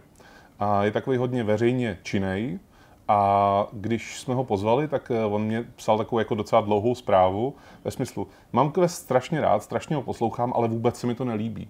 Rád, rád bych ho dělal jinak a rád bych jako dělal informování o hrách jinak. Tak já jsem říkal, to je zajímavý, pozvu si ho a zeptám se ho vlastně jako v přímém přenosu, mm. jak to myslí, aby to mohl vysvětlit nejen mě, ale i posluchačům. A vlastně jako celý ten díl byl jako dělaný na to, aby, abych já a Šárka jsme se mohli obhajovat před ním, nebo jako říkat vlastně, jakým způsobem, jako ne, obha- nebo ne možná obhajovat, ale jako říkat, takový ty praktické věci, jo? že jako on to má nějakou, on má nějakou představu, nikdy nedělal v médiích samozřejmě, jo? nebo nedělal ani v žádném jako herním médiu. A uh, on má nějakou představu a prostě, ne, že bychom mu bourali úplně všechny jeho představy, ale u některých fakt to bylo jako naivní, v podstatě dá se říct, mm. že, že jako ta, ta představa byla neslučitelná totálně s realitou. Jo, že na nějaký jako, abych to srovnal třeba jako, já nevím, časopis jako je Cinema, píše o hrách jako takovým, ne, o hrách, o filmech takovým tím popkulturním v takovém tom popkulturním smyslu. No a pak existuje film a doba. Málo kdo si ho kupuje, málo kdo ví, že to existuje, ale rozebírají tam prostě film na pěti stránkách a řeší tam, teď použiju hrozně pejorativní význam, ale prostě řeší tam, jakou, jaký, eh, jakou barvu měl kabát hlavního hrdiny na pěti stránkách. Jo. Mm-hmm. A on chce právě to řešení toho kabátu na pěti stránkách, mm-hmm. ten Bohdan. Mm-hmm. A já jsem mu jako říkal, hele, jako jo, asi někoho by to zajímalo, ale my prostě na, na, my ani nevíme, jak to dělat vlastně, já a Šárka konkrétně. Že jako bychom hrozně rádi vlastně jako trochu zabrousili do této, jako řekněme, alternativnější sféry, ale já vlastně nevím, jak to dělat ani, pokud by to bylo moje jediné zaměstnání, pokud bych opravdu se mohl věnovat 24 hodin jenom questu, asi bych to nějakým způsobem jako zvládnul, protože by mě to jako samotného vlastně podnítilo, abych jako se o to zajímal, ale tím, že to je fakt jako aktivita, kterou děláme jednou za týden, když je dobrý týden, a natočíme to za hodinu vlastně celý ten quest. Příprava předtím je tak hoďka, střih potom tak dvě hodiny, takže celkem to zabere mi čtyři hodiny a už fakt jako pocitoval jsem nedávno, jsme se o tom vlastně bavili na Gamescomu, že, že už jako jsem vyčpělej a vyčerpaný jakoby z toho. Mm-hmm. Jo, že jako už jsem fakt to chtěl zavřít jako quest. Mm-hmm. My jsme to stočili 150 dílů a já už jsem říkal, hele, já už na to nemám, já už nechci dál prostě pokračovat, protože už nemám co tomu dát. Mm-hmm. Jo, že jako už jsem fakt byl jako v takovém tom stádiu, kdy si říkáš, hele, nebude to lepší přepustit někomu jinému?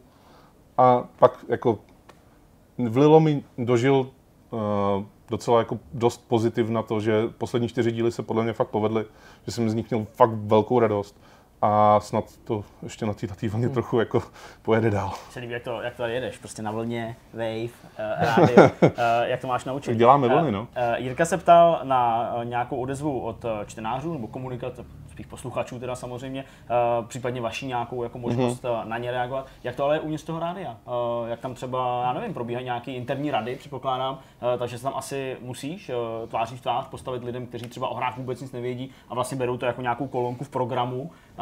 Tak je to třeba těžký obhájit to tam, nebo za to mluví ty čísla, o kterých jsi tady mluvil před chvilkou? Částečně za tebe mluví ty čísla, ale je to jako je to tak těžký, že mě to vlastně jako, že se mi to moc nechce dělat, jako tohleto obhajování Jo, se, takový ty jako. prostě jako... Máme jednou za, za uh, takhle, dvakrát do roka jsou jakoby velký porady úplně všech lidí, co dělají nějaký pořad na Waveu. Jasně.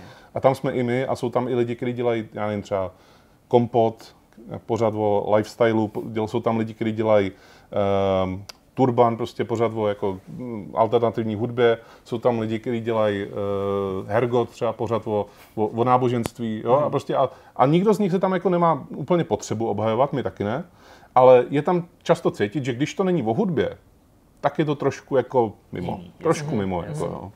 Hmm. Ale je to čistě jenom jako lidma. To jako, ale já, já jim to nemám za zlý vůbec, jako, hmm. že, že hry nezajímají. Mě taky to nezajímá jako to, co jakoby je zajímá. A, ne, a nerejpu do toho. A oni do toho taky nerejpou. Jako. A fakt asi nejlepší je říct, že za to mluví ty čísla. Hmm. Že prostě jako, kdybych kdyby Quest poslouchali tři lidi a dva z toho byli moji rodiče, tak asi je to špatný hmm. a asi už by neexistoval.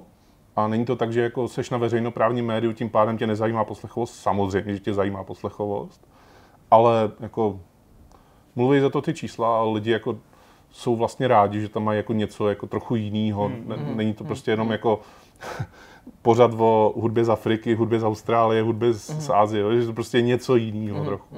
Mně v této souvislosti napadá ještě jedna otázka. A sice, že ty si dělal taky komentáře, psal komentáře a točil komentáře pro aktuálně. A vlastně se to teďka, aspoň v mý hlavě s tím questem, trošku pojí, jak tě baví, nebo naopak nebaví, jaký prostě pro tebe je představovat svět videoher lajkům. Protože ty jsme se bavili vlastně o tom zákulisí, jaký to je v tom rádiu, to někomu třeba vysvětlit, hmm. říct, zdůvodnit. A mě by zajímalo, jak tě to baví to říkat právě těm divákům, čtenářům, posluchačům, jestli třeba nemáš pocit, že se to jako opakuje, nebo jestli je to právě pro tebe pořád výzvou vysvětlit i prostě babičce z vesnice, která dostala teďka počítač, co je toho za hru, protože ty se tam často v tom aktuálně soustředil právě na takovou jako vzít nějaký jako aktuální kauzu ze světa videoher, která byla super specializovaná a pokusit se jí vysvětlit hmm. a ještě na docela krátkém prostoru absolutnímu lajkovi třeba, který vůbec nehraje. Ne, že nehraje moc, ale nehraje vůbec mě to asi baví čím dál tím víc tohleto. Eh, a možná na to i naváže jedna věc, o které zatím nemůžu mluvit, ale během Vánoc jako vyleze ven a bude to jako v souvislosti s CZCčkem, takže jako hmm. nějakým způsobem jako budeme vysvětlovat vlastně něco. Uh,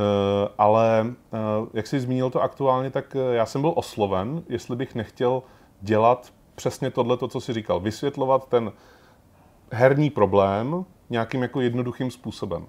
A e, mě to jako zaujalo, že jako to byla vlastně docela dobrá výzva, že jako vzít třeba problém e, přebarveného chuchla, že mm-hmm. prostě je to jako to byl mimochodem díl, který měl suverénně nejvíc slednutí a nejvíc komentářů a nej, byl jsem podle mě zařazený na nějaký jako uh, pravdoláskařský seznam jako po tomhle díle.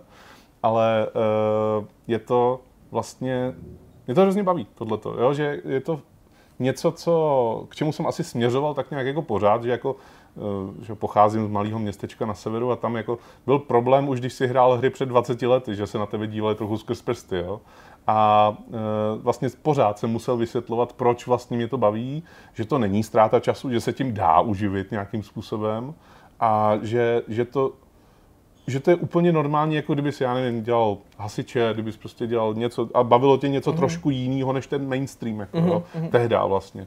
Ale jako baví mě to. Zjednodušeně řečeno. Já jsem se na to ptal vlastně, protože to mě samotného zajímá, nejen protože doufám, že ta odpověď něč, v něčem bude zajímavá pro diváky, protože my vlastně jako děláme pravý opak a současně si o tom nemyslím, že to je lepší nebo horší, ale často si to uvědomím, i když tady něco rozebíráme, ať už s hostem, jako seš ty, nebo v novinkách jenom společně, nebo každý zvlášť v nějaký recenzi nebo v tématu, že z nás do určitý míry osvobodil pravý opak a sice, že jsme jako pustili toho nejběžnějšího spotřebitele z hlavy a tím si nemyslím o něm, že je špatný nebo že by neměl být naší hmm. cílovkou, ale protože jsme se vlastně chtěli osvobodit od toho, aby jsme pořád jako říkali, že je to FPS, to znamená teda first person shooter, to znamená, že tam jako, jo, jako čímž neříkám, že tohle je nutně to, co jakoby děláš hmm, ty, hmm. ale že určitá jako specializace tě asi eh, od jistého věku začne bavit víc, protože můžeš na něco přestat brát zřetel nebo brát na to ohledy.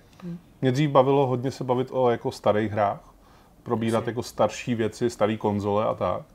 A asi jsem se tím už jako nasytil, že jako už jako, ne, že bych to, že mě to nebavilo nebo to, ale jako nemusím to vytahovat, jako nemusím tady mít starý, starý výtisky časopisu, abych jako mohl jako oslnil, ale, ale eh, je to asi něco, co jako, asi jak říkáš, no prostě se časem víc a víc specializuješ na nějaký jako jedno konkrétní téma a stejně jako možná i v těch hrách, jo, já jsem dřív jako hrál fakt všechno, že jako cokoliv vyšlo, tak jsem prostě minimálně zkusil, aspoň jako fakt na chvilku. A teďka už ne, teďka už jako třeba vyšlo Plague Tale Innocence prostě a je to asi hra, kterou bych před pěti lety ještě jako zapnul a jako zkusil. Teď už na to fakt jako nemám ani chuť, jako hmm. si to jako hmm. vyzkoušet, jo? že prostě vím, že ne, ne, že bych dopředu věděl, co to bude za hru, jestli mě bude bavit, nebude bavit, ale jako říkám si, hele, je to taková jako pomalejší věc, není to úplně takovým tím prvoplánovým způsobem pro mě zajímavý, že to není sci-fi, mm-hmm. mě baví nejvíc furt pořád asi sci-fi. A říkám si, hele, tak já radši ten čas strávím jinak. A stejně tak u tohohle toho, že radši tu energii jako věnuju někam jinam, že jako věnují tomu vysvětlování toho hodně konkrétního problému tomu mainstreamovému publiku. Mimochodem, eh, v době, kdy jsme dělali ten, ten pořad na aktuálně, tak který už neběží a asi už nikdy běžet nebude, tak uh, jsme, uh, jsem byl pozvaný v rámci festivalu Jeden svět, uh, abych jakoby doved, přidal takovou jako Q&A sekci po jednom filmu, který se věnoval právě hrám. A dělal jsem to dvakrát, tyhle, ty, tyhle ty mini přednášky, hmm. dá se říct. A to bylo jenom vysvětlování těch nejzákladnějších pojmů, opravdu, jako že lidi se ptali, no a fakt jako neumřu, když budu hrát hru, ne, jako samozřejmě na to se neptali, ale jako tím a tím způsobem se ptali, jako jo. A mě to vlastně hrozně bavilo to vysvětlovat, jo, že jako takový to otevírání očí těm lidem, který mm. jako uh, mají pořád jako představu, že hry rovná se, že ti jako z monitoru vylezou jako kozlí rohy a vyle, vylejou se jako střeva, tak jako asi ne. Asi jako nemusí být nutně jako u každý hry. Uh, ale nový Halo si zahraješ, ne? Jo? Hele, uh, já myslím, že, já myslím, že asi tady uh, nic uh, lepšího na závěr uh, extra nemyslím, pokud ty nemáš nějakou speciální otázku. Uh, jenom v úplném závěru, uh, ačkoliv to možná bude znít tak jako středoškolsky, možná skoro až jako základoškolsky, uh, přesto myslím, že to i zajímá diváky. Uh, kam teda směřuješ? Co si myslíš, že bude v horizontu pěti let s tebou, jako jasně nemusím tady říkat, že prostě budeš nadále pracovat v CZC, protože CZC je prostě super nebo něco takového, ale, ale jako, já nevím, vrátíš se ke psaní recenzí? Asi ne, z toho, co jsi tady říkal. Budeš hrát furt hry dál? Asi jo, ale v nějaké omezené míře. Kam směřuješ? Hmm. To je zvláštní otázka. Tak já se nad tím nezamýšlím jako primárně, yes. jako tím a tím způsobem. Protože vlastně všechny ty věci za poslední tři roky přišly tak nějak samovolně. Ať už to bylo jako nějaký koketování s tím PR, když jsem prostě jako dělal v jedné agentuře, kde jsme dělali věci pro NVIDIA, ať už to bylo nějakým způsobem jako to odcházení z toho psaného projevu. Eh, nedávno jsem se díval na nějaké svoje starší recenze, někdy, který jsem psal někdy kolem roku 2014-15, zrovna když jsem jako ozval a uh, myslím si, že jako lepší věci teďko, aniž bych jako roztočil znova ty kola jako v sobě, tak uh, už jako nenapíšu, že jako jsem, měl jsem pocit, že jsem mi napsal jako docela dobrý články a že teď, kdybych jako měl napsat znova docela dobrý článek, tak by to jako to bylo jako fakt jako tvrdý úsilí, jako jo, že asi bych to nenapsal z první vody. Takže jako asi k psaní už se nevrátím. Ne, že by mě psaní nebavilo, ale jako mm, asi už jako jsem toho napsal tolik, že už nepotřebuju psát. Uh, baví mě pořád jako podcasty, ať už poslouchání nebo jako hmm. tvoření v rámci Jasně. questu. Teď uh, taková nová, nová vlna. No, nová vlna, která, jako, kterou já, jsme založili před asi 15 lety. Já nebo z toho tak úplně do vrtule, jo, teď prostě úplně jako všichni, kdo se považují za influencery od věku 17 až 25, uh, eh, ženy, muži, vrtulníci. Všichni mají podcast. Všichni mají svůj podcast. Teď asi tak během dvou měsíců každý točí svůj podcast. To je prostě úplně... A hlavně je to moda. Ne, ale to je všechno. To je prostě podcast o jídle, podcast o životě, podcast, já nevím, o gejích a homosexuálech, obecně podcast prostě, já nevím, o, o, o teniskách a o všem. O všem. O všem. No, OK, dobrý, promiň. ale jako nevím fakt, jako kde budu za pět let, jako, hlavně budu starý už asi jako na, na spoustu věcí. okay. Protože uh, uh, už teďko, jako teďko mi je 32 mm-hmm. a už teďko cítím, že jako ta, ta ta láska k těm hrám mm-hmm. nějakým způsobem jako vyvanula lehce jako do, do jinam. Jo, že jako už, jak jsem říkal, nehraju všechno a už ani neplánuju hrát všechno. Jako fakt jako už si rád nechám ujít jako různé věci. Je taková paralela na, na celý nějaký romantický vztah, že, když je ta zamilovanost, ta bláznivá láska, hormony tebou proudí a pak už se to tak jako, jako zabetonovává. Prostě ne, nemyslím bez zlým, ale jako, že prostě pak už přechází jo, takové to, jako to partnerství, prostě, jo. který s těma hrama máš. Dá se říct, no ale uh, pořád jako tak nějak uh, hry konzumuju nad rámec jako takového jako běžného konzumerství, že jako nestačí mi Twitter, pořád se jako dívám na herní servery, ať už český, zahraniční, furt uh, sleduju jako ty nový podcasty, které jako vznikají v zahraničí teda většinou ke hrám. A uh, pořád jako nějak k těm hrám asi ten vztah budu mít vždycky ale nebude už nikdy asi tak silný, jako býval v době, kdy jsem na ně měl hodně času. Hmm. Teďko, když ten čas musím věnovat i jiným věcem a chci ho hlavně věnovat i jiným věcem, tak uh, asi si budu fakt hodně vybírat, se kterou tou hrou ten čas trávím, ale zároveň teda uh, příští týden. nevím teda, kdy se to bude... Nevím teda, kdy se to bude vysílat. Prostě zakládám prostě novou e-sportový tým. Prostě. to ne, ale um, v, Praz, v Praze, eh, v pražském joysticku uh, probíhají herní kvízy, pub mm. kvízy. No a uh, já jsem se uvolil, že už nebudu jako soutěžit v tom pub quizu. Protože on pak nikdo nevyhrál. Přesně, už jako ne, nešlo, aby někdo jiný vyhrál, když jsme tam zrovna To je něco jako Karel Gottschalk, to tam přišel na pódium a řekl prostě, tak už jako, děkuju, děkuju přátelé, ale od příští sezóny již nesoutěžím, hmm. neposílejte mě. Tak teď už to bude tak, že já ho budu jako spolu pořádat a spolu uvádět. Takže jako sice říkám, jako hry trochu odsunu na vedlejší kolej, ale zároveň jako možná nastupuju do toho vlaku, který po té vedlejší koleji jede, jo. Takže já fakt nevím, jako jestli, jestli za pět let tady budu říkat, že jsem založil svůj e-sportový tým, nebo že už se o hrách fakt jako už, jako, už se ne, nechci bavit, protože už mě to fakt nebaví a už teď jako fakt jenom pletení, jo.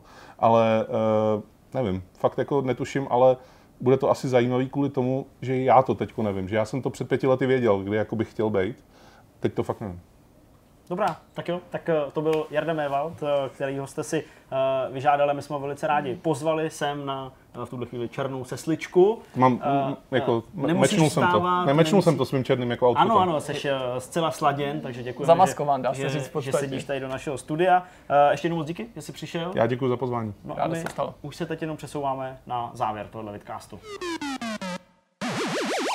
No a máme tady konec a závěr tohohle vidcastu, který ale možná bude takový trochu ještě delší, vzhledem k tomu, co jsem říkal v úvodu, že bych chtěl tuhle tu část věnovat alespoň eh, z nějakého úseku eh, té trojce, tedy tématu, který jsme s Jirkou nakousli ve videu během minulého týdne a kde jsme vám vlastně prezentovali, eh, pak i tedy po článku na webu, tak jsme vám prezentovali nějaký jako nápad, návrh organizace ESA, která združuje tedy videoherní videoherní společnosti a vystupuje jako, jako orgán, který lobuje za videohry hmm. ve vládě a tak dále. No a prostě přišli, eh, co by organizátoři E3 s nápadem, že by z toho udělali takový jako fun festival, eh, v rámci kterého by minimálně v té eh, západní hale bylo skutečně všechno rozčleněné do nějakých jednotlivých velkých sekcí, kam by prostě byli zvaní lidi, ty lidi by ve frontách byli ještě napadaný, když to řeknu takhle, nějakou reklamou a inzercí, hmm. nějaký cute nebo jak se to hmm. správně říká, kupovali by si speciální vstupný,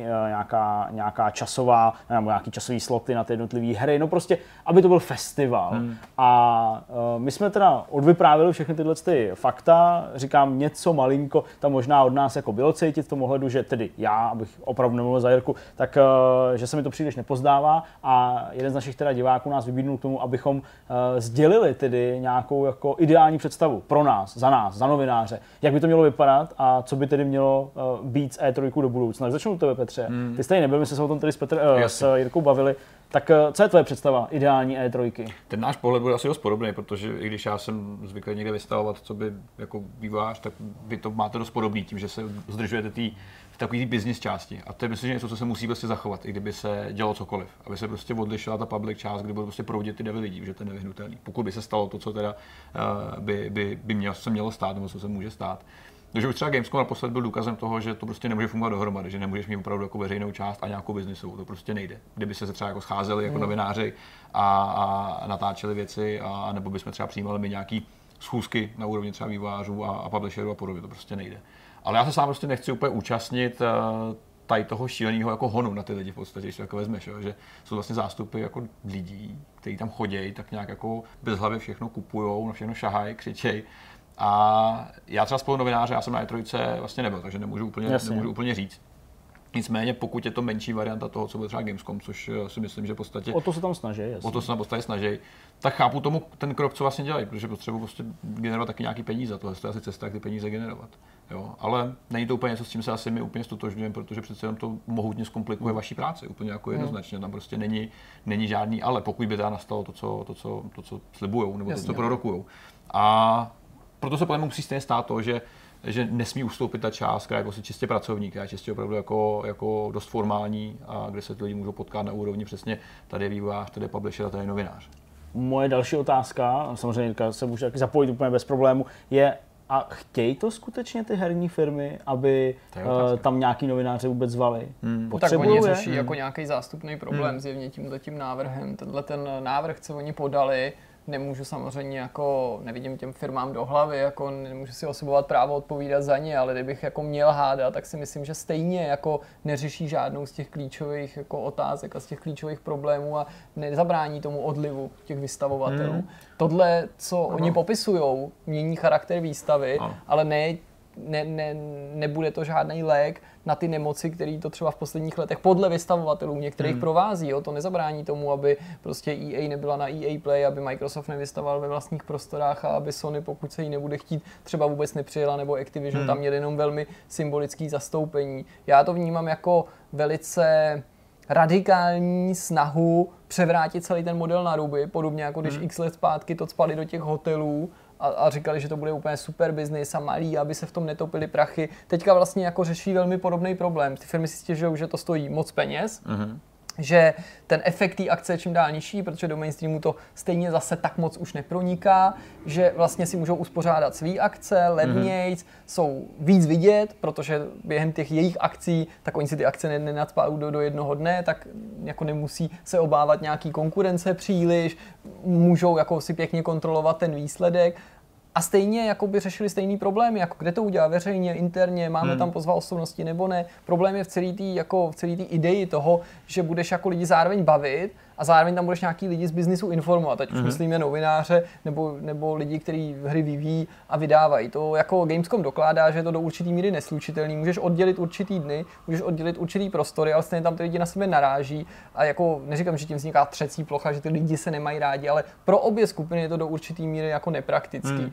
A navíc a to jsme říkali v té statistice v rámci toho povídání, v tom tématu, to jako nemá logiku ani se snažit na, na, na, nabůstit ten počet těch návštěvníků. Oni řekli, že místo 15 tisíc lidí tam může přijít 25 tisíc lidí, tak to skoro zdvojnásobí. To znamená, že to výstaviště bude praskat ve švech mm-hmm. a přitom letos měli návštěvnost 66 tisíc lidí, mezi nimi bylo těch 15 tisíc platících běžných hráčů, takže oni se posunou o dalších 10 tisíc to znamená, že dejme tomu budou mít prostě 70-80 tisíc třeba, podle toho, jak se hnou ty lidi z toho biznisu a na druhé straně prostě Gamescom měl jen 370 tisíc a všechny hmm. ty akce, které jsme jmenovali mezi tím, China Joy, Brazil, G-Star, prostě Korea, mm. to byly všechno akce, které mají stovky tisíc návštěvnost. No. Jsou úplně někde jinde, takže jako honit podle mě návštěvnost na normálních běžných hráčích hmm. nemá smysl, zvlášť když jako oni to dělají tak, že je to stejně jenom akce pro privilegovaný, který musí fakt dost zaplatit. Jo, to, já vím, že jsem tam někdo vydal, dokonce letos jsme tam potkali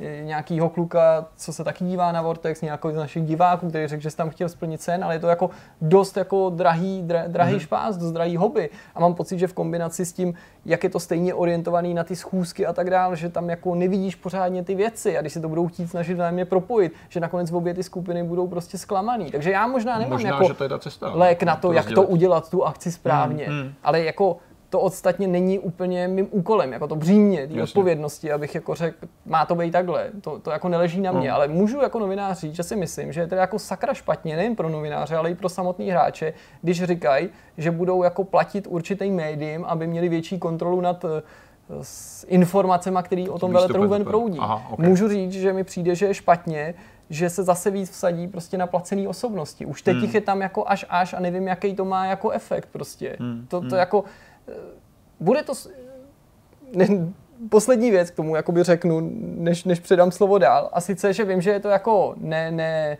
bude nepopulární, ten, ten můj výrok, ale kdyby bylo na mě, a myslel bych jenom na zájmy prostě těch lidí z toho biznisu a z těch médií, tak si myslím, jako, že ta snaha otvírat to veřejnosti je jako to, co tomu veletrhu nesvědčí. Mm-hmm. Protože je tady spousta jiných akcí, kam veřejnost může a je ta, ty akce jsou pro ně od začátku do konce koncipovaný a myslím si, že ty nášníci jsou spokojení. A to není o tom, že já jsem tak nafoukaný, že tam někoho nechci pustit. Já si vlastně jako myslím, že ten běžný návštěvník tam ani nedostane to, co očekává. Jak bych asi jenom opakoval, eh, zásadě jste to řekli vyčerpávajícím způsobem za mě. Já bych jenom si přál, aby se rozhodli pro jednu z těch věcí hmm. a tu druhou očkrtli. To jsem chtěl přesně říct, to myslím jako nejlepší cesta. Jo. I kdyby to byl ten totální shift přesně k tomu, že to bude teďka čistě public konference a vysvět ty věci oběhne třeba kolem. Víš, hmm. jako, že ty můžeš navštívit všechny ty schůzky i v těch bočních areálech, nemusí být v tom hlavním centru, v tom melting potu, všeho možného. Možná je to cesta, možná je to prostě nějaký hmm. radikální krok, ten ta snaha mixovat ty věci od Polish fakt prostě nefunguje. Já si myslím, že ta tradice bude jako uh, zapřičinovat to, že v době tradičního konání E3 a pokud tedy dále ta E3 bude hmm. sídlit, nebo sídlit, bude prostě se konat v LA, ať už jakýkoliv podobě, tak eh, že ty firmy budou jako cítit eh, skrz tu tradici určitou povinnost, nebo právě eh, tu snahu zachovat tu tradici a o těch hrách jako informovat, vozit je tam, ukazovat je tam těm, mm-hmm. těm lidem. Ale já si prostě myslím, že pokud se stane z E3 to, co ESA navrhuje, tak že ne třeba letos, teda myslím tím příští rok, eh, v tom nadcházejícím ročníku, ale třeba za dva roky, ty jednotlivé jako firmy s takovými těmi jako seriózníma stánkama, hmm. ale klidně, ať tam mají tu svoji jako gaming, fan zónu, ale že prostě z toho zmizej hmm. a že to jako samo zcela přirozeně přejde právě do nějaký jako low cost varianty, která je pro ně relativně příjemná v tom ohledu, že tolik na tom jako nevykrvácej. Dobře, Microsoft pořád třeba může být Microsoft Theater, OK, může to dovolit, jej může mít pořád jako svoji gigantickou, uh, gigantickou show, ale že prostě ty malí, malí uh, vydavatele z pohledu právě těch největších firm, uh, tak prostě budou v nějakém hotelu, hmm. nebo budou mít nějaký zasedací já nevím, prostě mm, sál, kde, kde se bude probíhat, hmm. probírat nějaká, nějaká jejich, eh, nebo nějaký jejich plán do budoucna a budou tam prostě zvát ty lidi a ukazovat ty, ty hry, ale prostě, že jako je to postupně vytlačí, protože hmm. podle mě i ty, i ty herní firmy cítějí, že, že jako tohle nejde míchat dohromady. Jo? Nebo jako možná jde, ale já bych se asi cítil nepříjemně, kdybych věděl, že jako tady zazdí prostě pulzuje nějaký jako, ve, jako fe, festival, veletrh a tady prostě na nějakých plastových židlích mi ukazují novou hru. Hmm. To je prostě divný. Jo? Takže jako mě ta představa vůbec jako neimponuje, vůbec se mi nelíbí. Eh, to, co říkal Jirka s těma číslama, je taky jako dobrý hmm. argument, protože, jako myslím, argument proti, protože jako tímhle nic moc nezískají. Získají nějaký prachy od těch lidí, ale jako nikam se nezařadějí, nebo prostě z E3 se najednou nestane respektovaný uh, konkurent Gamescomu. Hmm Jo? EA se tam třeba nevrátí kvůli tomu, že tam přijde o 10 tisíc lidí, nebo proč? že tam bude víc influencerů. To Jasně. Jako nej... oni, mají, oni budou mít vlastní prostě festival, zaměřený čistě na sebe, jo? čistě na vlastní hry. Pokud se bavíme o nějaké kontrole těch výstupů, tam teď v podstatě probíhá, ano, protože ano. prostě oni si pozvou lidi jo, za zavřenýma dveřma, klidně i na tom stejném místě, ještě ukážou něco, co prostě není v těch jednotlivých stanech s, těch, hmm. s těmi jednotlivými hrama, takže oni přesně ukážou to, co chtějí jim ukázat, nechají zahrát přesně to, co chtějí, aby si zahráli, to tam ostatně už bylo vlastně i letos, uh, takže to je ten způsob té nějaké ochrany, uh, kontroly a proč by byly součástí něco dalšího, za, za, jako za co budou muset znova platit nějaký peníze. Hmm. Takže ty se nevrátí, nebo nevidím důvod. Jo? Hmm. A prostě celkově mi přijde, že opravdu ten nápad ESI je tak šílený a blbej, hmm. že jsem z toho vlastně docela smutný, protože já hmm. tu konferenci mám pořád dost rád mi pořád prostě přijde, že má smysl. I v dnešní době, bez ohledu na všechny ty věci, které tady často říkáme, že jako každá herní firma, každý herní studio, než kvůli nějaký vydavatelství, mají prostě svoje nějaký kutlochy na Ale to, na to bylo super právě na vzdory tomu, že jako lidi byli přesvědčeni, že to bude napad, protože tam není Sony a EA není no. součástí. Jako já vím, že se to nemusí zdát, já jsem tu absenci těch firm taky cítil, ale to byl jako super ročník a letos to jako na E3 fakt jako nad očekávání dobře fungovalo, proto mě jako štve, že do toho někdo vlastně chce sahat, protože hmm. z hlediska dělání té práce tam to bylo jako perfektně nachystaný. No, když no. se ale ještě člověk jako zaměří tím biznesovým myšlením, že jo, který je vlastně typicky jako číslový, číselný, tak ty víš, že otevřeš brány dalším 10 tisícům lidem, to samozřejmě znamená víc trafiku, to znamená, že víc lidí uvidí tvoje hry, to znamená, že můžeš ještě říct o další peníze za pronájmy že jo, a podobné věci, jako pronájmy míst, no, stánky, no, místa a podobně. To asi a tam asi teda dochází k tomu exodu těch malých vývářů, kteří by měli možnost normálně vystavovat, ale to prostě ubyde, jak už jsi zmiňoval. Mm, to na to nebude jako čas, že jo, která prostě na showfloru ukazovat Planet Zoo, že jo, no, že prostě, nebo možná jo, Planet Zoo zrovna jo, ale prostě něco jako jiného, co tam není, nebo nějaký menší společnosti, asi by tam nebyl. No, uh, nechme E3, uh, myslím, že jsme se tomu věnovali v uplynulých dnech až až. Já mám jednu jedinou věc mám, na Netflixu a teď nevím, jestli i na HBO, no, na Netflixu, uh, tak uh, byly, nebo stále ještě jsou dva filmy s Macem Mikkelsnem. Oba dva mají takový jako ledový název. Jeden se jmenuje Polar, Jasně. který se mi nelíbil moc, upřímně, protože nejsem úplně fanoušek takových jako... Tamhle toho vraha nevysloužilý. No přesně. Nemám moc rád takovýhle jako Suicide Squad, Lomeno, jo, Tarantino, něco filmy. Moc se mi to prostě nelíbilo. Ale má tam ještě jeden film, a teď já právě nevím, jestli na Netflixu nebo na HBO, tak to nevím. Ale ten film se jmenuje Arctic a hmm. ten je taky s Macem Mikkelsnem. Uh, nicméně tady nehraje žádný vraha. Tady hraje uh, člověka, který uh, uvízl někde v nějaký jako zimní planině, divočině. Není vlastně úplně jako extra uh, přesně řečeno, kde se nachází. Taky dobrý je, že není vlastně řečeno, jak dlouho tam je a ty vlastně se snažíš jako rozpoznat uh, z těch věcí, které tam dělá. Zjistíš, že má nějakou rutinu, která už je docela zaběhla, říkáš, no, to tam vlastně nějakou dobu jako je. Jo, pak zjistíš, já nevím, prostě, že se tam očkrtává něco, říká, aha, takže minimálně tady třeba mhm. měsíc už je. No a je to prostě takový jako survival, Eh, ve kterým se skoro nemluví. Některé věci jsou trochu nelogické, protože tam prostě ještě přiletí nějaká jako záchranná party a to se moc nepovede. Je to takový jako místa nelogický, ale já jsem to úplně nebetyčně užil. Aha. Ten film má nějakých 58, nevím, hodnocení na, na ČSFD. to když jsme asi po 10-15 minutách na, na to Marketa koukla, tak jsem mi jako řekl, to vůbec nevadí, mě už to prostě po těch 15 minutách fakt líbí, pojďme mm. to dokoukat. Ani to není moc dlouhý, má to asi hodinu 20. Takže jsem fakt úplně jako čuměl Uh, není to ani nějak moc extra šokující, i když jsou tam prostě momenty, které já mám hrozně rád, takový ty jako uh, momenty, které ti skutečný život přichystá, aniž mm-hmm. by mhm. se čekal, jakože všechno se zdá v pohodě a najednou prostě se z ničeho nic propadl o pět metrů nějakou dírou, se zasekli pod kamenem a najednou prostě se tváří tvář vystavený tomu, že asi zemřeš. Taky blbý. Taky blbý. A závěr. Závěr se mi hodně líbil. Okay. Uh, nebejt, nebo nemít pět vteřin ještě, ten závěr, nebudu samozřejmě dál říkat, nemít ještě pět vteřin a skončit před pěti vteřinami, okay. než, než ten závěr je, tak uh, bych tomu fakt dal jako klidně nějakým svým osobním hodnocením, prostě osmičku. Aha. A ten film by se mi tak strašně líbil, okay. že, že opravdu ho skoro jako považuji za jeden z nejlepších, který jsem v letošním roce viděl. Okay a přitom je tak strašně obyčejný a to je možná ten důvod. Mm, mm, Není nějak mm. vyumělkovaný. To je pravda. Tam, tam, hele, v tom filmu padne třeba, teď to trochu přeženu, ale třeba 10 vět. Mm. A přitom je to jako perfektně odvyprávěný, jo, procítěný, emotivní. A příjemná změna. Fakt strašně, strašně moc doporučuji. Mm. Uh, taková blbost, Arctic a a Mats Mikkelsen. Fakt, fakt dobrá věc. Já jsem docela dlouho s ním neviděl nic nového s Matsem Mikkelsenem a strašně líbí, se mi líbily ty starší filmy, díky nim jsem si vlastně vůbec všiml, že tenhle ten herec existuje, jako je Královská aféra, skvělý dánský Jasně. film historický a pak Hon, jeden z nejlepších filmů, jako co podle mě natočil, v němž se v němž je obviněný z toho, že obtěžoval nebo snad dokonce znásilnil nějakou malou školačku. Prostě taková skvělá jako sonda do života, jako mm, fakt, mm. fakt zajímavý příběh. Ale Bond vyhrál ještě, že jo, v Casino Royale taky. No, no to, extra to, máš, to, má, to máš pravdu. To, už, jasně, to, je, to, je, to je fakt. Ale mám nějaké doporučení. Eh, tím prvním navážu na to, o čem jsme se bavili, protože jsem skutečně se podíval v pátek eh, a dneska se utěším na další pátek, na první díl dokumentární série Hip Hop a jeho zrod, což má být tedy vlastně to, mm-hmm. o čem si mluvil ty, jak jsme se tady bavili, akorát, že nějaká starší verze okay, té Hip Hop jo, Evolution.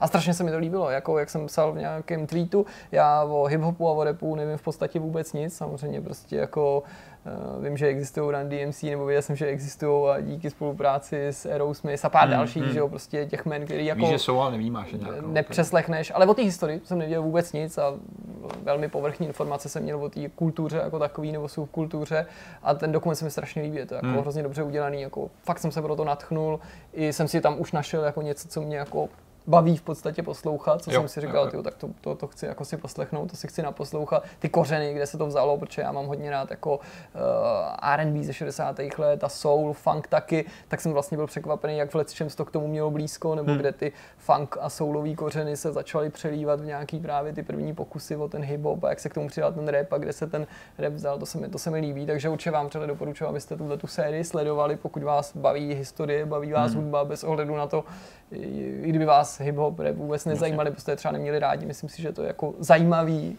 i kdyby se cítil nějakou jako negaci vůči, vůči tomu žánru, až tak, až do, tak dobře mi to přišlo zpracovaný.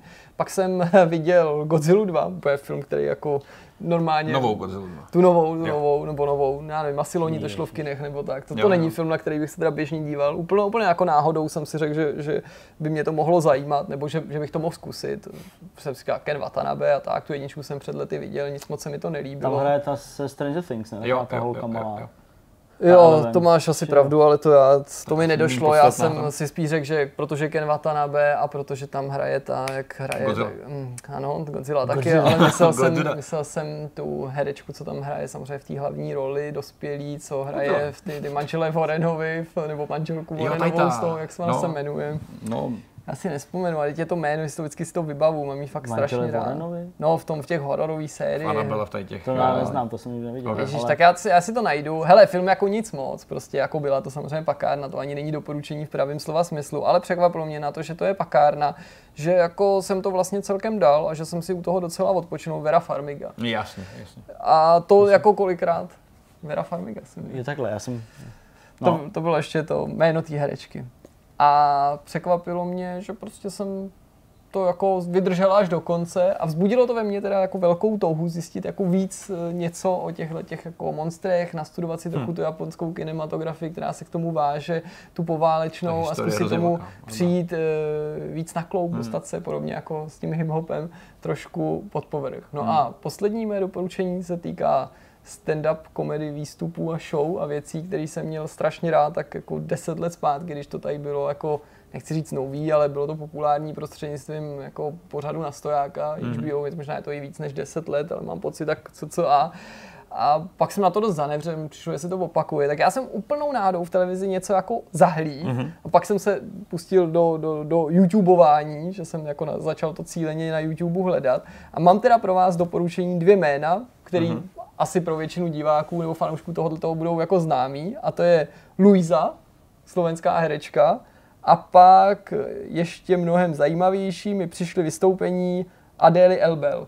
To jméno jsem nikdy neslyšel, pak jsem pochopil, že jako Elbel. je to nějaká celebrita, která už prostě všude dává rozhovory a to.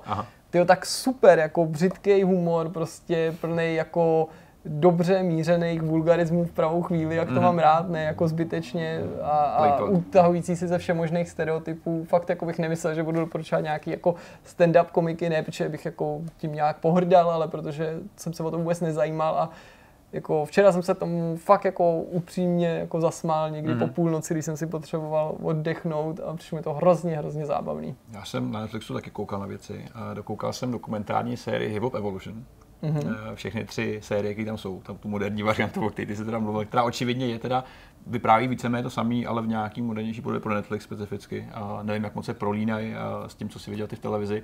Ale já jsem bych opakoval to, co jsem zmínil minule, že to fakt to Tam byl, byl tam o Pigmeat Markhamovi? No, pokud se ne, nevím. Here's come the judge? Tak to asi ne. Možná jo, nevím. Já jsem to vlastně dost jako proklikal, ale bylo to fakt dobrý. Je to fakt okay. dobrý a líbí se mi, že to je přesně řešení na té úrovni jako osobních vztahů a lidí mm. a, a, a a že i ten rap kdysi dávno, ten starší, je vlastně takový hodně úderný, takový rychlej, takový prostě jako, ne takový ty ucajdaný věci, dneska jaký jsou mainstreamový, dřív byl mainstream tady to.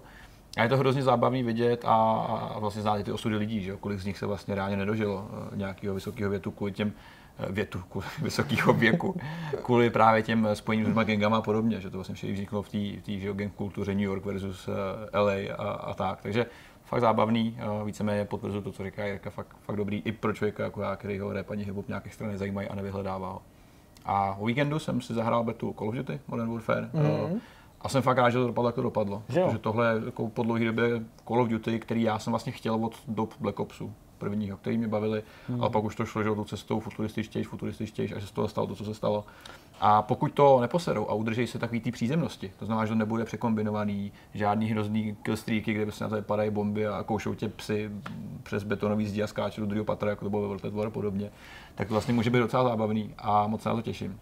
I na ten multiplayer, teda hlavně na ten multiplayer musím říct, který je fakt jako pěkně vybalancovaný, že s těma zbraněma se musí naučit zacházet, je to nazvučený, je to fakt jako hmm. hutný a fakt dobrý, fakt jsem spokojený, nicméně já jsem se přesvědčil po několikátý, že už nemůžu hrát online hry, protože jsem tak neuvěřitelně nervózní u toho a vytočený během chvíle, že stačí dvě hry a já už jsem si mám mlátil taky dva šokem o čelo, protože nejhorší je, že si tu večer zapneš, přijdeš večer z práce. Nemáš mít za sebe žádný očekávání. No a to já nemám lidsky i v té hře. A zapneš to prostě večer na půl hodinky. Říkáš si, OK, kam nějaký malý okno, kde si můžu zahrát. A z toho okna ti zbyde jenom to, že půl hodiny čumíš na kamery, jak umíráš. Vlastně rádi nic moc nezahraješ a zjistíš, že se to půl hodinu vzal a vyhodil do koše, že to nemá žádný výsledky a vůbec nic, tak jsem se tak strašně vytočil, jsem to smazal. A to, protože to současně, ale dál, tak jsem jí to nandal, uh, protože, protože současně moc dobře vím, že nemůžu být dobrý jako ty lidi, kteří to hrajou aktivně a jako věnou se tomu a chtějí tomu ten čas dát tak jsem si říkal, ty, to fakt ne, jsem prostě blázen, abych něco hrál, toho se nervoval, nadával a líbí se mi to, je to fakt dobrý. Uh, myslím si, že s trochou štěstí, když se tomu třeba jako budu věnovat v tom vydání, tak můžu i chvilku hrát a úplně Musíš to koupit hned mezi těma prvníma. Já nejsem, nejsem jako ty děti napěchovaný monstrem a, a Hele, já mám ale otázku takovou, jako, která zapadá do časových paradoxů tady to. Hrál jsi i teď o víkendu? Ne. ne, tam, tam nemohl, on, chtěl, beta, on chtěl hrát v sobotu, ale nemůže. Jo, Ground War, já ten velký mod, kde jsou těch 32 versus 32. Ale kdybys hrál o víkendu, třeba v neděli, mm-hmm.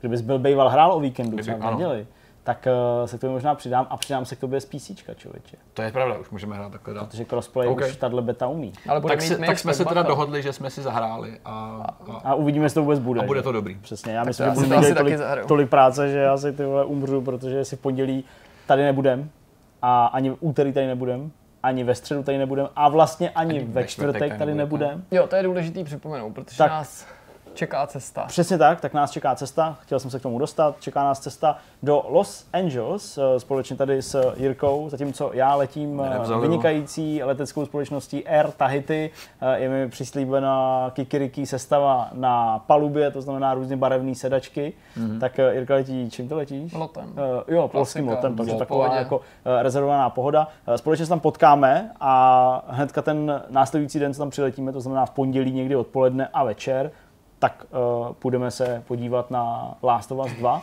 kam jsme byli pozvaní a odkud vám budeme reportovat všechno, hmm. co reportovat hmm. budeme v tu chvíli moci. Přesně tak. Hmm. Říkáme to nejen proto, aby jsme se pochlubili, z toho jsme trochu vyrostli, ale hlavně proto, abyste vzali na vědomí a abyste omluvili případný drobný výpadky v servisu, který bude přirozeně ovlivněný naší absencí. Nevíme ještě do jaké míry se to na tom poznamená. My jsme se na to svědomitě připravovali, chystali jsme si různý videa dopředu, tak aby jsme je mohli postupně zpracovávat, tak, vydávat, tak. něco bychom rádi přímo k té akci, pokud nám to embargo dovolí, odbavili přímo na místě a pomocnou ruku nám samozřejmě zprostředkovaně na dálku bude podávat Honza Konfrš, který by se měl starat o textový obsah, přičemž my se tedy pokusíme taky ve volných chvílích něčím přispět. Hmm. Nicméně, pokud byste se náhodou ptali, kde jsou středeční novinky ku příkladu, tak je možný, že tedy nebudou a uvidíme, jak to bude s pondělníma hmm. novinkama, protože to naše uh, cestování je tak zvláštně rozfázovaný, že pokud budou, tak budou jenom v míreži a toto ještě je potřeba stihnout. V každém hmm. případě si ale myslím, že nebudete o nic ochuzení, že i tak vás čeká moc zajímavý obsah. Hmm. Díky moc krát. Ještě jedna věc. Těch, ano. těch výluk bude trošku víc. Ještě teďka už vím. Uh, já ten týden potom teda jsem mimo, celý týden, to vím, tak se pak dohodneme, co dál, to nepoznáte. A to je docela dobrý trik, jak odsouvat nějaký třeba jubilejní díl, že jo? No, a pak ještě půlku listopadu budu mimo, kvůli bude první hack and slash mý hlavy. Jo, zuby konečně. Takže a, první, je to tady. První, takže minimálně dva týdny v listopadu a pak se uvidí. No tak hele. Takže dobrý. Uh, prostě ještě nás uvidíte. Jsou okolnosti, se kterými někdy nejde něco. Životní udělat. okolnosti. To prostě nejde